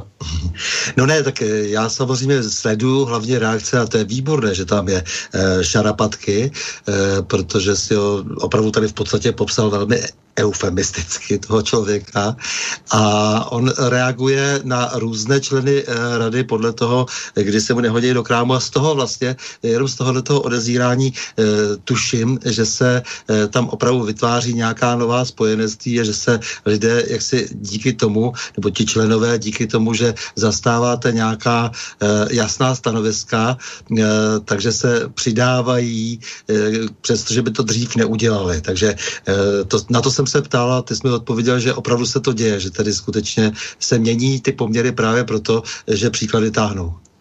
No a, a, a pak si myslím, že i se změnila jako, nebo mění se i druhý, uh, druhý aspekt fungování rady a to je její jako uh, transparentnost, veřejná vykazatelnost vůči koncesionářům, kdy já sám se snažím zhruba jednou měsíčně napsat nějaký takový zevrubnější článek pro českou pozici o tom, co jsme na té radě za ten uplynulý měsíc eh, řešili, co se podařilo posunout, co se nepodařilo posunout, co jsou ty hlavní konflikty a, a co vlastně jsou ty velká, co jsou ta velká témata, která chceme uh, změnit uh, v nejbližší době, co jsou priority, co budeme, co budeme dá, dál tlačit. Uh, stejně tak uh, Hanka Lipovská nebo uh, Xaver, Luboš Xaver Veselý veřejně informují o tom, jak oni vidí tu radu, co považují za důležitý, důležité, jak to interpretují. A vím, že managementu tady to jako je velmi nelibo, že to děláme, ale já si myslím, že to, je, že to je důležité to dělat a že je důležité ukazovat uh, lidem, uh, podívejte se, ta česká televize uh, funguje takhle, a tady to jsou věci, které my považujeme za důležité a chceme je změnit a, a tak je prostě měníme.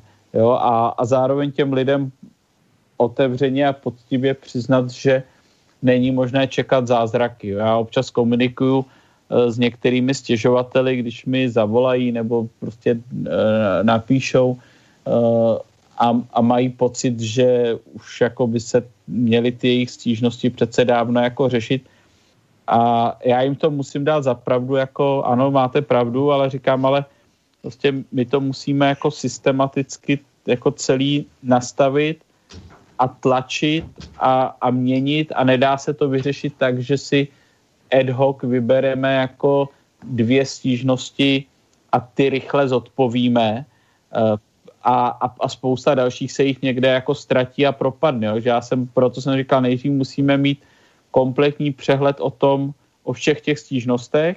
Pak si musíme nastavit, to je teď druhý krok, systém, jak vlastně budou ty stížnosti vyřizovány.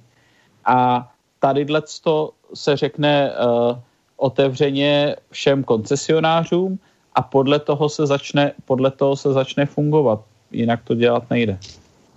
Jasně. Taky jste tam měli potíže samozřejmě s nějakými těmi smlouvami, to je vykřičené téma, začerněná smlouva samotného ředitele, vůbec to začerňování smluv, ta netransparentnost, ta skrytnost, to samozřejmě vyvolává taková podezření, že je jenom s podívem, že už dávno orgány činné v trestním řízení alespoň nezačaly prošetřovat, co se opravdu v té české televizi s financemi děje. Ale uh, Stando, tady já bych řekl, že ještě víc jako je uh, podivné, proč to ten generální ředitel vůbec jako dělal. Jo? Uh, pro diváky, no pro, pardon, pro naše posluchače, zvlášť na Slovensku, kteří třeba nejsou informováni o tom, s čím jsme byli konfrontováni, tak letos v červnu před projednáváním bonusu generálního ředitele za minulý rok, který projednává a schvaluje právě rada, eh, tak eh, já jako nový člen a společně ještě právě s Hankou Lipovskou jsme požádali sekretariát rady, eh, ať nám pošlou sken manažerské smlouvy Petra Dvořáka, protože na základě ní se bude že, rozhodovat o tom přidělení či nepřidělení bonusu a že teda chceme vidět, jak je přesně ta jeho zaměstnanecká, či jaká je to smlouva jako koncipována, jaké tam má povinnosti a tak dále. A, uh, a stala se úplně nepochopitelná věc. Podotýkám, ta smlouva je podepisována ve třech vyhotoveních. Předseda rady spolu podepisuje a ta, uh, to jedno, jednu paré té smlouvy teda si odnáší generální ředitel jedno má zaměstnavatel Česká televize a jedno bylo standardně na sekretariátu rady. A uh, než jsme se k tomu jako dostali, tak uh, generální ředitel nechal ty smlouvy z toho sekretariátu odnést. A teď začala nějaká negociace, jestli nám je ukáže nebo neukáže. Já, když jsem to říkal svému kamarádovi, který je v několika dozorčích radách soukromých firm, tak ten, já říkám, hele, a ten vůbec nevěděl, jako, o čem mluvím, ten tomu než, nerozumí. Já říkám, no, je to Petře jednoduchý. Představ si, že jsi v dozorčí radě, uh, máš jedna to bonusu generálního manažera tam té firmy a, uh, a on nechá ze sekretariátu odnést tu smlouvu a bude s tebou jako licitovat, jestli ti ukáže nebo ne. A on říká, no to, to před, jako to není možný, ale tam je řešení, jako by bylo jednoduché, tak bychom mu řekli, no tak tu smlouvu si nech a, a nám tady nech klíčky od auta a to je poslední, co jsme spolu jako se viděli. Že? No, samozřejmě. Jo. A, ale, uh, takže já říkám, no tak jak ta, jak ta rada, jak, jak to fungovalo dřív, tak to dřív nikdo ty smlouvy nechtěl vidět, když se jako o tom bavili, nebo uh, proč to ten generální ředitel teď chce jako odnášet, teď musí být jasný, že se k té smlouvě nakonec jako dostaneme, že? No a tak to je, to je kolem těch smluv jedno, no a pak je druhé, že teda rada uh, uh, odhlasovala, schválila můj návrh usnesení, že generální ředitel je povinen na sekretariát rady vrátit originály těch odnesených pracovních smluv. A, a to je jedno z témat, které ještě dotažené není, na tom se bude dál pracovat, protože Eh, pan generální ředitel Petr Dvořák eh, si toto usnesení eh, vyložil velmi kreativně a zřejmě si myslí, že, že splnění toho usnesení vrátit originály je, že vrátí začerněné kopie v zapečetěné obálce. Tak já a řada dalších kolegů si to nemyslíme takže to bude jako další téma, které budeme řešit, ale uh, vzhledem k tomu, že uh, jsme se před uh, tím jednáním o bonuse s tou smlouvou seznámili, tak tady to vlastně jako teď pro naše faktické fungování klíčové není, tak se soustředíme na ty důležitá, důležitější témata a ve zbytku času budeme řešit tadyhle ty drobnosti typu, že teda generální ředitel má respektovat usnesení, usnesení rady a eh, ne, ne si tam jako vymýšlet, že, zle, že kvůli GDPR nemůže jeho smlouva být na sekretariátu kontrolního orgánu. Eh, Pavle, eh, máme tady nějaké dotazy a bychom zodpověděli až eh, po písničce, protože ty jsi taky slavný tím, že nejedeš v takové té primitivní ideologické rusofobní atmosféře jako velká část novinářů takzvaného mainstreamu. Tak já jsem schválně, protože jsi taky katolík, tak jsem schválně vybral na dnešek písničku ruskou od Borise Grebenšikova, to je taková jedna z nejvýraznějších osobností ruských přeměn nebo předměn v Sovětském svazu, kdy si v 80. letech básník, rocker a e, vynikající muzikant a e, ta půvabná skladba se jmenuje e, Nemohu atrvat glas a tibia, to znamená nebo od tebe, pane Bože, e, otrhnout oči. E, tak já poprosím Borise, aby nám zahrál.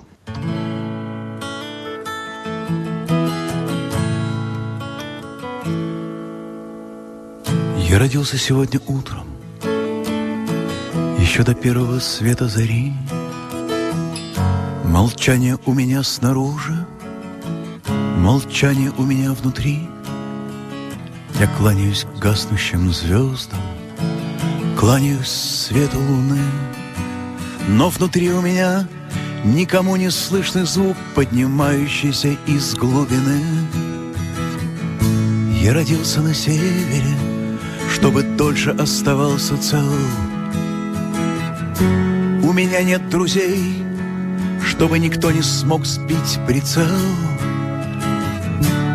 Море расступилось передо мной, не выдержав жара огня. И все стрелки внутри зашкаливали при первых проблесках дня. Я не мог оторвать глаз от тебя, не мог оторвать глаз от тебя, не мог оторвать глаз от тебя. Оторвать глаз от тебя. Не мог оторвать глаз от тебя. Не мог оторвать глаз от тебя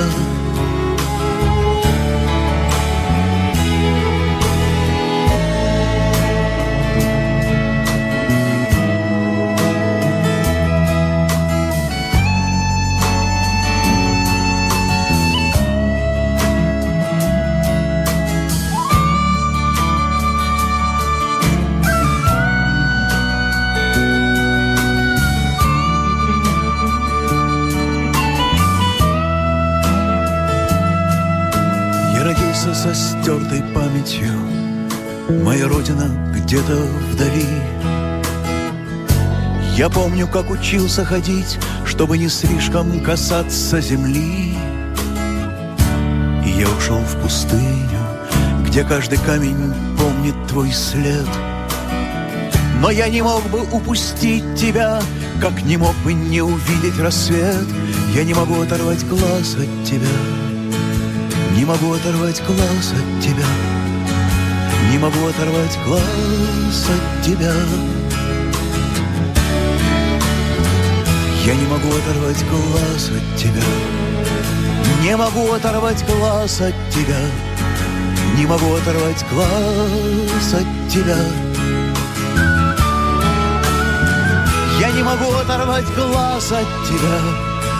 Не могу оторвать глаз от тебя могу оторвать глаз от тебя.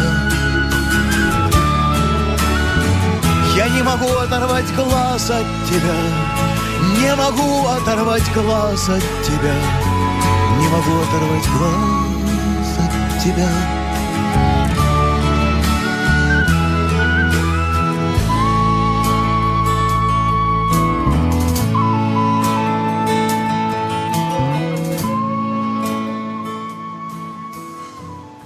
Tak eh, dospíval Boris Grebenšikov, Němagu a Terveď Vlasetibia a my jsme stojíme na Prahu změn eh, s Pavlem Matochou. Pavle, máme tady otázku. Eh, ptá se Lubo, tak pan Lubo se ptá nejprve mě a pak se ptá tebe také. Mě se ptá uh, na to, eh, co si myslím o toho, že se za, za, teatrálně zatýkají různé osobnosti veřejného života za účasti novinářů, jestli je to normální, co bych dělal, kdyby byl pozici policijního prezidenta a také otázku, jak bych řešil únik informací z trestních spisů. Tak samozřejmě únik informací, když začnu od, zača- od, odzadu, Eh, to je jeden z největších problémů a skutečně eh, je strašné, že eh, není schopen nikdo přijmout taková exemplární opatření, aby se nic takového nedělo, ale ono se opravdu s těmi informacemi kšeftuje a celá řada lidí je srozuměná s tímto kšeftem a vlastně jste se spravodajsky na té politické scéně také bojuje, což je ještě o to otřesnější, když tedy mm, policie, orgány činné v trestním řízení a občas i zcela zjevně služby eh, se snaží dělat eh, politiku místo těch, kteří byli eh, k politice určeni volbou.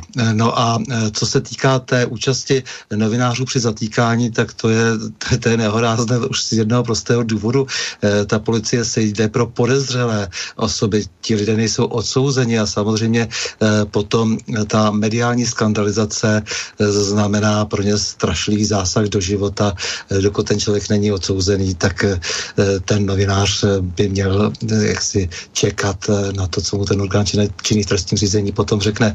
Eh, samozřejmě víme, že ty policejní sbory jsou děravé, jak řeše to a, a nebo že dokonce tímto způsobem bojují a že politici hlavně tímto způsobem bojují a vyřízují se své účty se svými protivníky. To je asi všechno, co k tomu mohu říct, ale pro tebe, Pavle, je tady otázka, jak vidíš budoucnost internetových alternativních médií, jako je například Slobodný vysílač.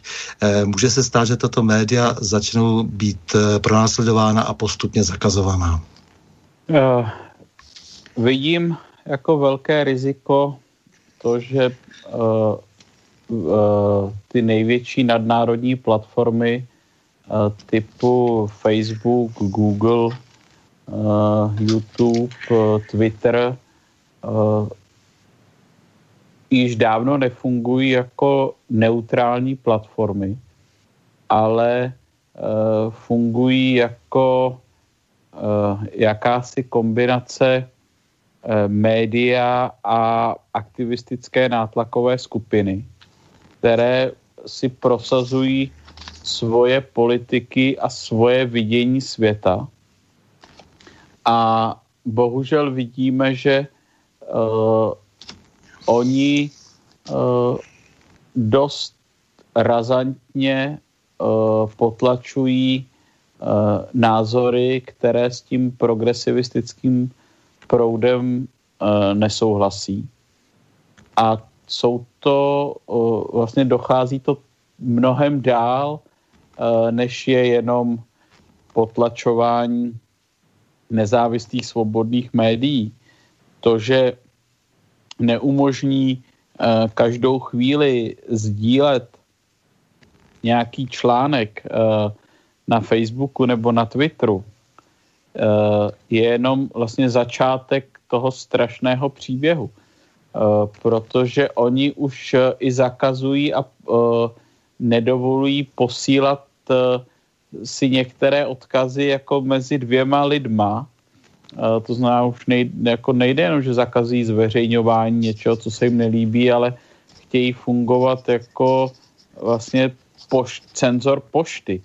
Uh, navíc to zakazování, zveřejňování uh, velmi často má podobu snížení dosahu. Uh, takže ten postižený se o tom nedozví. Oni úplně nezakáží sdílení nějakého vašeho rozhovoru nebo vaší reportáže, ale z nějakého, z nějakého důvodu výrazně sníží do, dosah. To znamená, z těch lidí, kteří vás běžně sledují, to najednou uvidí třeba jenom desetina nebo jenom setina.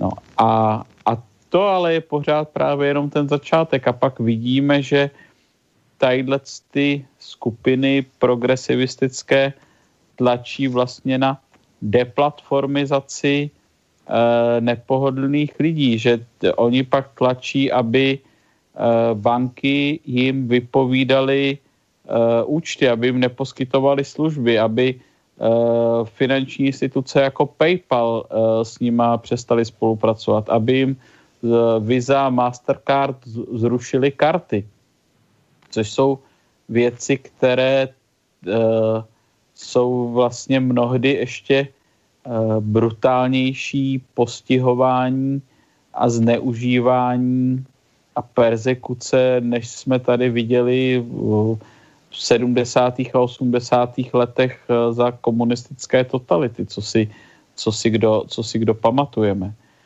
A uh, pokud, pokud tady tomu budeme mlčky přihlížet, tak se dostaneme uh, do, jednou do situace, ze které už téměř nebude úniku, protože ta, ten elektronický dohled a ta kontrola je samozřejmě mnohem uh, detailnější a efektivnější, než jako byl možný dřív, za prvé.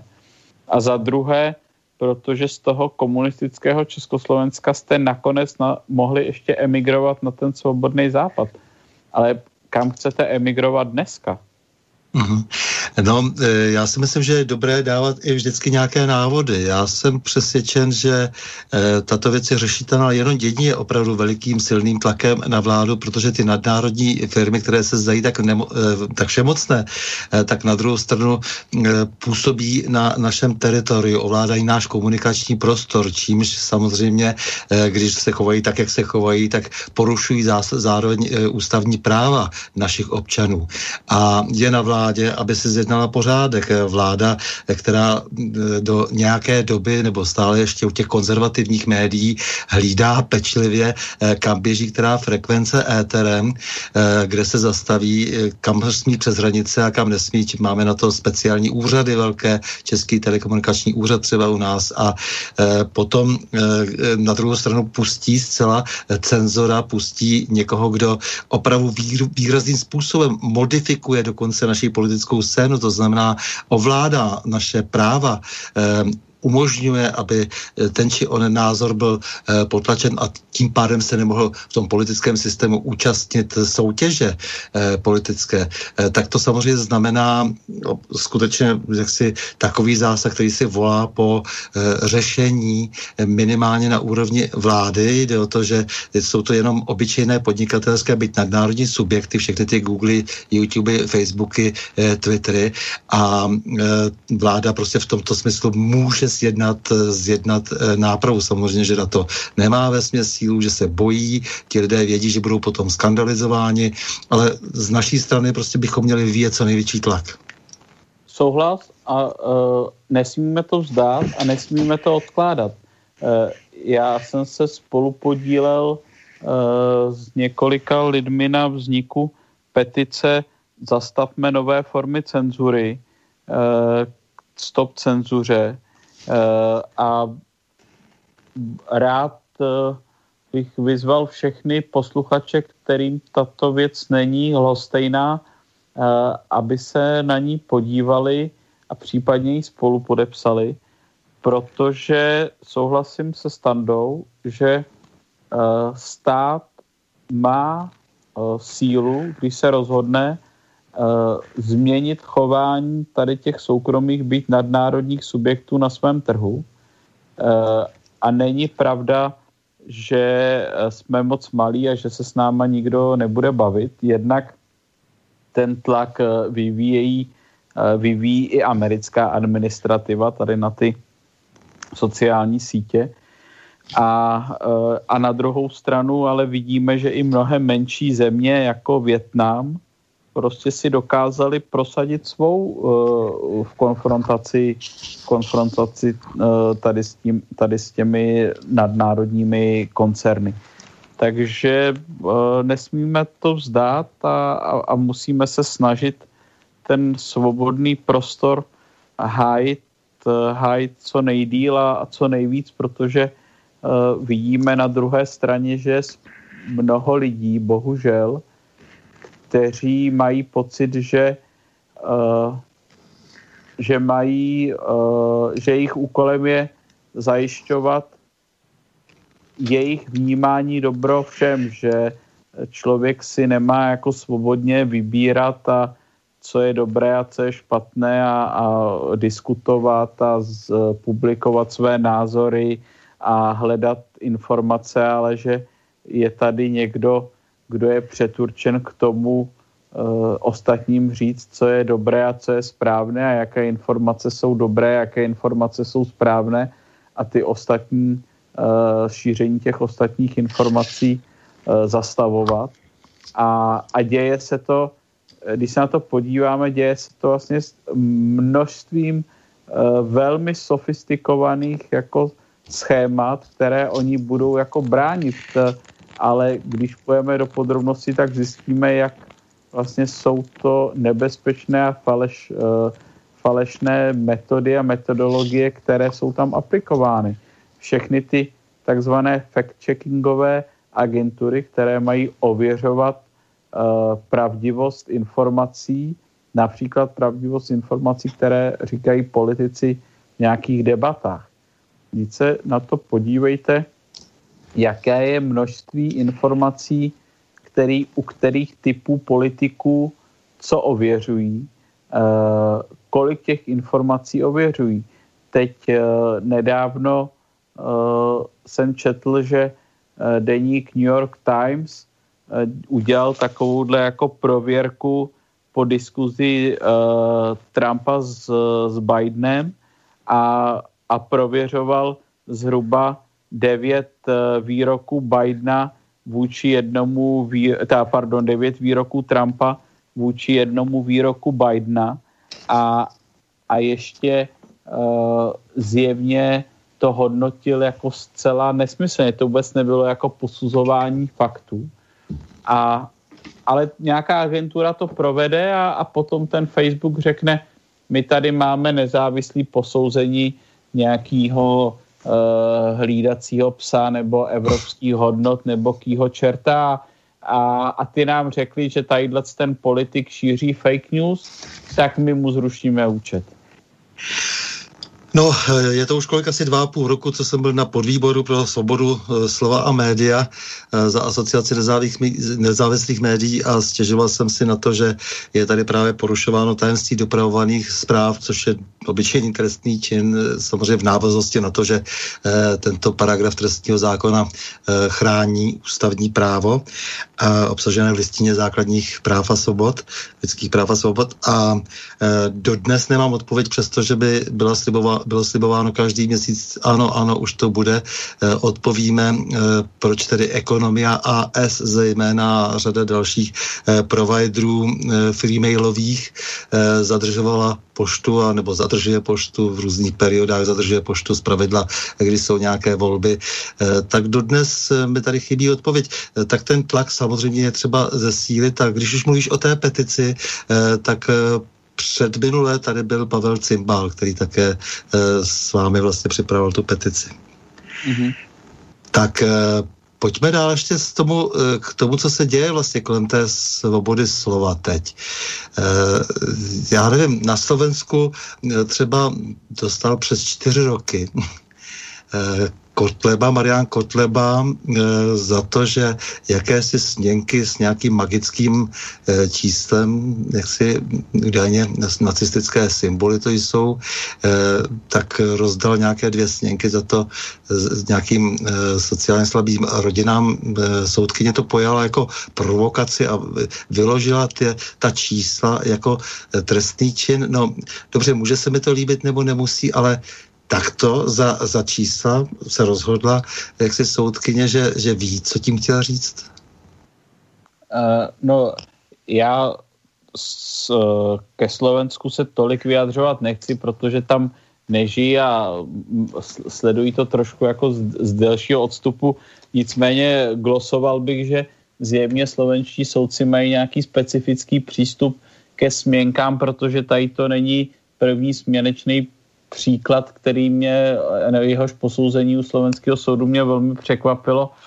To, to druhé, ten první, který mi padá na mysli, tak se týkal uh, jedné osoby, už ani mi to jméno, která se vyskytovala v ta, také v té kauze kolem toho zavražděného novináře, kdy uh, ho za co si se směnkama odsoudili a teď mě nechytejte za slovo na 21 let, nebo já nevím, 16 nebo kolik, nějaký jako strašný čin, jako uh, eh, strašný trest za směnečný, směnečný podvod. No tak uh, člověk jenom jako ne, nechápavě na to zírá a uh, kroutí hlavou. Uh, já musím zase říct, zase před, podotýkám, že to vidím jenom z dálky a čtu, čtu, to, čtu to v médiích, tak může to být trošku zkresleno, protože vím, jak média umí realitu zkreslit, ale když třeba jsem si četl teď, že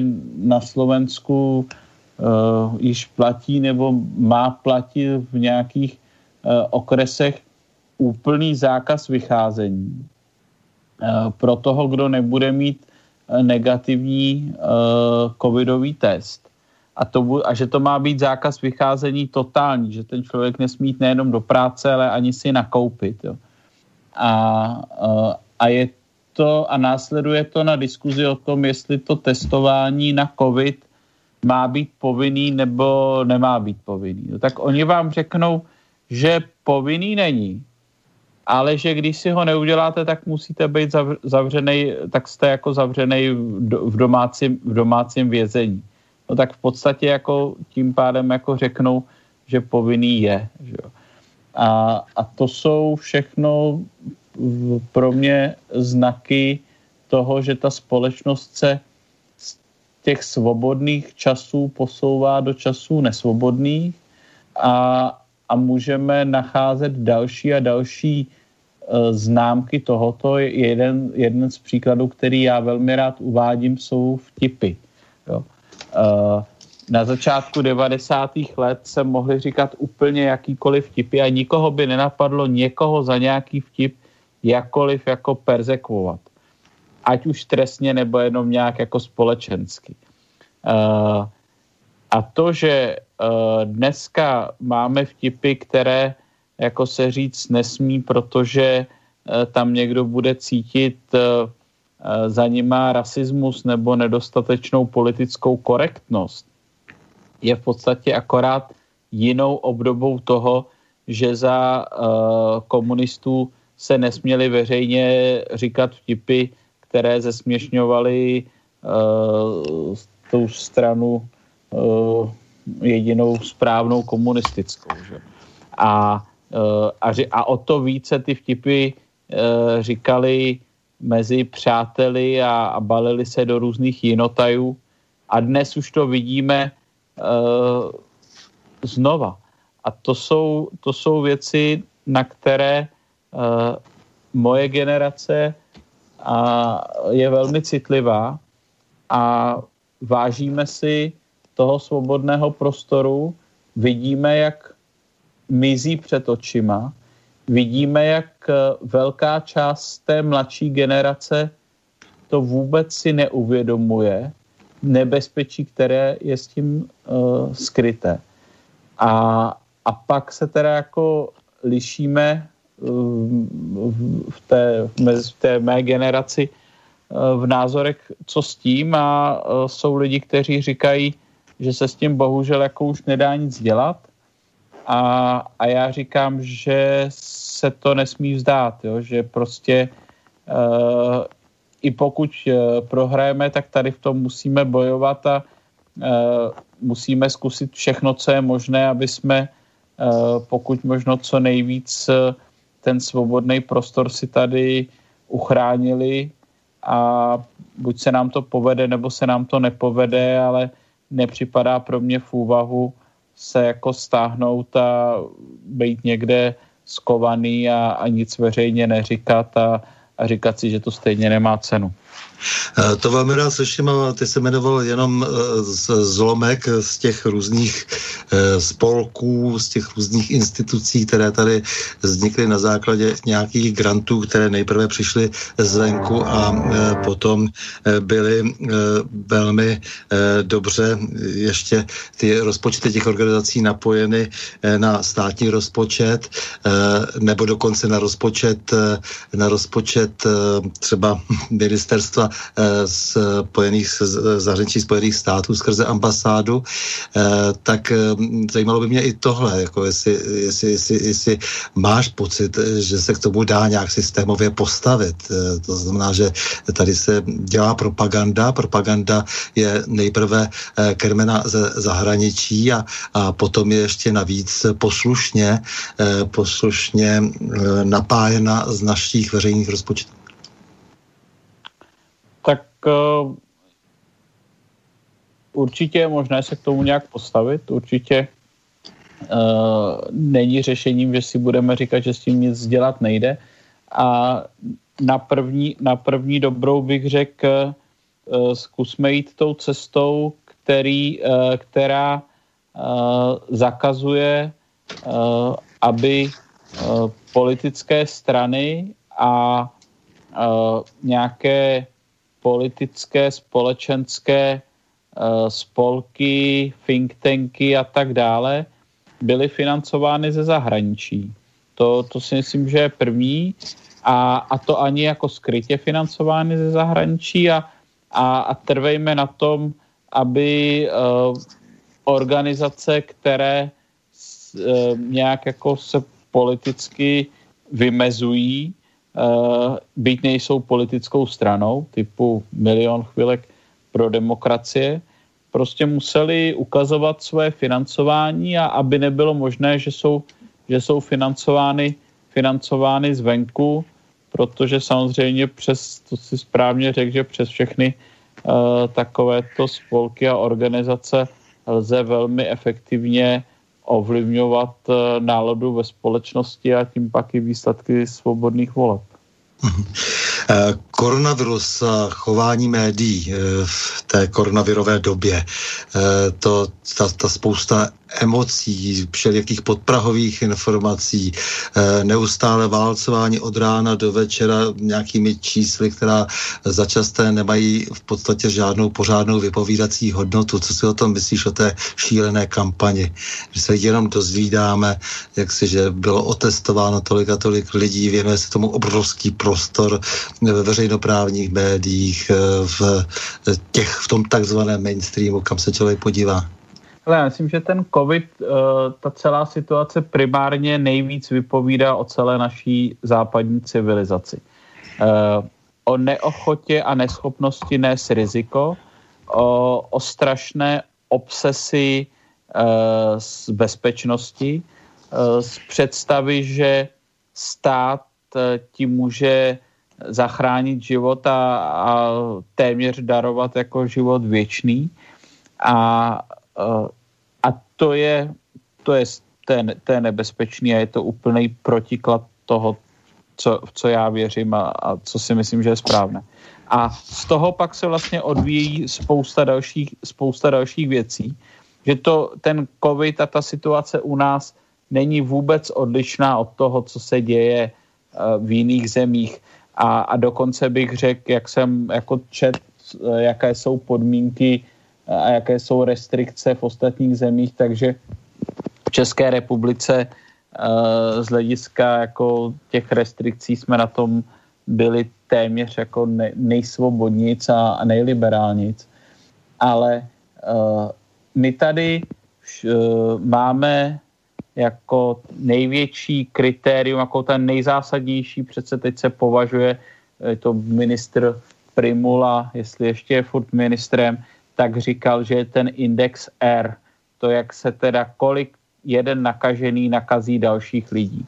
Zdánlivě velmi matematicky jasný číslo, pochopitelný. Kolik jeden člověk nakažený nakazí dalších, každý mu je jasný, že když R je uh, vyšší než jedna, takže se uh, epidemie šíří, čím je vyšší, tím se rychleji šíří a když je pod jednou, tak uh, epidemie upadá a nákaza mizí ze společnosti. No, ale eh, jak se to R počítá? Nikdo nám nikde neřekl, nikde žádný ústav zdravotních informací nezveřejnili uh, algoritmus vzoreček, jak to R počítají.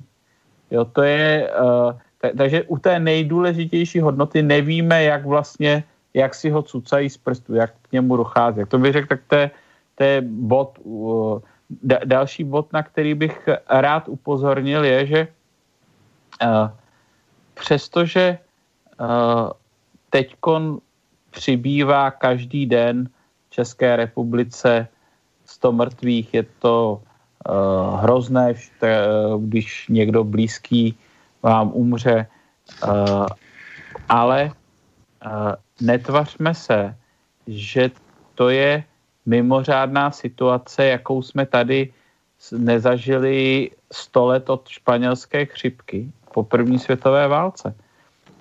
Když se podíváte do poloviny těch 90. let, o nich jsme tady náš rozhovor začínali, tak v roce 95 v České republice byla chřipková epidemie, ta banální vysmívaná chřipečka. A uh, za prosinec, uh, bylo to od listopadu do ledna primárně jako prosince, anebo za listopad a prosinec, bylo v České republice 6 tisíc mrtvých na chřipku. Tedy násobně víc, než je kolik za, zatím, zatím na covid. My teď ukazujeme okresy, které mají 700 nebo 800 nakažených covidem na 100 tisíc obyvatel, jako ty nejvíc postižený tou epidemí a jak je ta situace katastrofální. V tom roce 95 v jeho českém kraji bylo 5300 nakažených chřipkou na 100 tisíc obyvatel, že řáduje víc a to ještě mějme na zřeteli, že v případě počtu onemocněných chřipkou v té době, to byli lidi, kteří byli opravdu tou chřipkou nemocní. To nebyli tam započítávaní ti bezpříznakoví. To znamená, aniž bych chtěl jakkoliv podceňovat nebezpečí koronaviru, uh, o němž toho, nebo o té nemoci COVID-19 toho víme strašně málo. Tak ale nepodléhejme hysterii, panice, že to je konec světa, že to je něco jako morová rána, že to je něco jako mim, mimořádného. Není. A uh, no, kdyby to, to... To připomínáme hlavně našim novinářům, že? A, no a Stando, a pak ještě uh, si řekněme uh, jasně, že i kdyby to byla uh, z hlediska epidemického, zdravotního a tak skutečně jako strašná, jako strašná věc.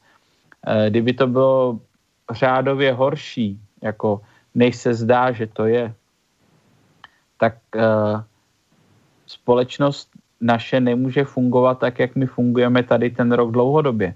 Protože prostě tady pak začneme jako umírat hladem lidi, Eh, se nebudou léčit na eh, spoustu závažnějších jako chorob. Prostě ta společnost se totálně rozloží. My, eh, ta společnost nemůže fungovat další roky tak, jako jsme fungovali v roce 2020. A jestliže vidíme dnes, že pravděpodobně ta imunita po prodělání COVID-19 je jenom několik měsíců, a jestliže víme, že ta nemoc jako nezmizí, tak je velmi pravděpodobné, že tady bude i příští rok. Ale my musíme začít prostě nějak normálně fungovat a žít. I s, tím, I s tím rizikem, že někdo onemocní a že nějaké procento z těch onemocněných bude mít závažný průběh a že bohužel na to někdo umře. Ale eh, řekněme si, že v České republice, a teď zase jako jenom tak z hlavy střílim, umírá denně 300 nebo 400 lidí na všechny, možné, na všechny možné jako příčiny, protože prostě lidi nežijou věčně. No tak část z nich umírá jako na covid a uh, část těch lidí umírá při dopravních nehodách a taky nezakážeme automobily, že jo? jo a část a tak dále. No. no, e, tady je kouzelné vodítko, všimněte se, že ti, co chtějí být přece jenom trošku korektní, tak říkají e, u těch umrtí, že zemřel s covidem, nikoliv na covid. Ta předložka je tam e, docela podstatná, to znamená, že měl třeba úplně jiná závažná onemocnění a zemřel no. samozřejmě zároveň s covidem. To docela, docela je, je, je vhodné, myslím, jako v té češtině si uvědomit, že tady se s tou předložkou takhle můžeme pohrát. Tady ještě otázka, která s tím nějak souvisí, když jak si s tím velkým finančním světem, ale konec konců ty si o tom také mluvil, eh, jak eh, můžeme strašidelně eh, dopadnout, když budeme jednostranní při posuzování nějaké epidemie. Eh, může být, eh, tady se ptá Petr, eh, co si myslíte, může být cílem dnešního komplikovaného stavu celého světa nastolení finančně vysoké inflace a globálního východiska a motivace pro lidi na světě měnit své peníze za kryptoměny jako nová aktiva krytá virtuální internetovou a hlavně distribuovanou lépe potvrděnou, potvrzenou důvěrou. Tyto kryptoměny jsou již dnes propagovány jako deflační měna a množství kiosků kryptoměny roste. E, jsou to v podstatě kiosky, kde člověk vhodí své peníze a mění je za, za jiné peníze kryté zcela jinou finanční důvěru. Podle mého názoru je to jen věc navození efektu davu, něco dělat k ochraně, v ochraně svých e, peněz v novém finančním pořádku. Uh, uh, rozumím, já, já bych tam zodpověděl, a to vidím jako dvě, dvě důležité otázky v jednom. První je, jestli uh, máme čekat uh, velkou inflaci. Uh, já si nedokážu představit, že by ta inflace nepřišla. Jo, jestli od uh, té minulé velké krize ekonomické v roce 2008 uh, byl ze sedmi násoben uh, objem uh, dolarů v oběhu v ekonomice, sedmkrát tolik ve srovnání s rokem 2008. Tak je přece jasné, že se to eh, v ceně aktiv musí dřív nebo později objevit, eh, objevit promítnout do nich a, a že tedy musí eh, přijít inflace. A stejně tak jako to kvantitativní uvolňování prováděl FED v Americe, tak to prováděla Evropská centrální banka v EU. A to obrovské zadlužování a uh, tištění nových peněz, co už ani není tištění peněz, že to už jenom jako malování nul na účet, přece musí, musí vést k tomu, že uh, se objeví velká inflace. To za prvé. Za druhé, uh, u toho zadlužování uh, tam pro ty státy je vlastně ta inflace jediným řešením, protože ta inflace potom má ty dluhy jako požrat. Uh, ob, uh, bude, to, bude to trest uh, pro ty zodpovědné členy střední třídy, kteří si šetřili, odkládali spotřebu a tak dále. A teď přejdu k té druhé otázce, jestli si myslím, že je řešení nebo že s, s, jsou ty kryptoměny. Tak já si myslím, že ne. Že a to z několika důvodů. Za prvé vůbec uh, mám problém tomu Bitcoinu a těm dalším říkat měny, jo, protože měny mají nějaké charakteristiky a řekl bych, že jeden jako z důležitých znaků té měny je, že v tom jsme schopní platit uh, daně. Jo, že prostě v českých, česká, český stát vyžaduje zaplacení daní v českých korunách, americký stát v dolarech a tak dále. Eh, v bitcoinech nezaplatíte jako své povinnosti vůči státu nikde na světě. Jako, tak to je, to je první důvod. Eh, hmm. Uh, druhý, druhý důvod, který s, tím, uh, který s tím souvisí, je, že uh, já nepatřím mezi ty, kteří si myslí, že ten uh, virtuální svět je jako mnohem bezpečnější než ten, než ten svět fyzický. A,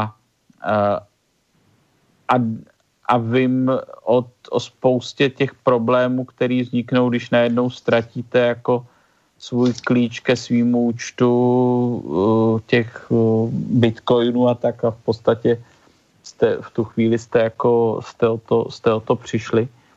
Eh, nemluvě o spoustě eh, velmi sofistikované kriminality, která na to jako může, může být navázána. Tak eh, to je další důvod, proč si myslím, že, že to tak nebude. A, mhm. aha. No nic, ještě? ještě jo, chceš... já, já, jsem, já jsem jenom ještě jako poslední bod, kterou jsem tady k tomu chtěl říct, že uh, já jako konzervativně smýšlející člověk mám pocit, že uh, řešení bude, až uh, některé významné státy se začnou vracet k tomu, že jejich měna bude zase krytá zlatem a pak si myslím, že k tomu se lidi začnou, začnou utíkat a, a vracet. No, že to je, to je takový jako jeden bod, který bych já k tomu dodal a druhý bod, který bych k tomu dodal je, že mám velkou nedůvěru uh, k tomu, když se uh, peníze převádějí jenom na elektronické peníze. Víme, že v Evropě některé zejména severské státy tlačí na to, že by se třeba úplně zrušila hotovost, což já považuji za vlastně další velké nebezpečí pro naši svobodu, protože uh, u placení elektronického jsou všude stopy a dají se pak dohledat a proti vám zneužít, co jste si za ty své peníze koupili, což u těch fyzických peněz není, to za prvé. Za druhé, když tady bude nějaká totalita, tak vás můžou skřípnout mnohem s nás, když nebude možnost, jako abyste si mezi kamarády vy pomohli, předali uh, z ruky do ruky nějaký peníze. A, uh, a v neposlední řadě uh, k té inflaci a úrokám, úrokům a uh, schopnostem centrálních bank tady to všechno řídit, uh, pokud by nebyly, uh, pokud by neexistovala hotovost, kdyby už byla zrušena, tak centrální bankám například nic nebrání k tomu stanovit zápornou úrokovou míru ve výši 10%. Mm-hmm. A každý, každý rok vám z vašeho účtu strhnou 10% a, a vy nemáte šanci se proti tomu bránit, zatímco kdyby to chtěli dělat nyní banky, no tak si ty peníze vyberete a dáte si je doma do trezoru. No, navíc plně elektronický finanční systém umožňuje neuvěřitelné podvody. To si myslím, že to je, to je ještě ten poslední argument k tomu všemu určitě. Tak, eh, poslední otázka, zdravím do studia. Eh, jestli dobře slyším, tak Češi řeší evidenci došlé pošty.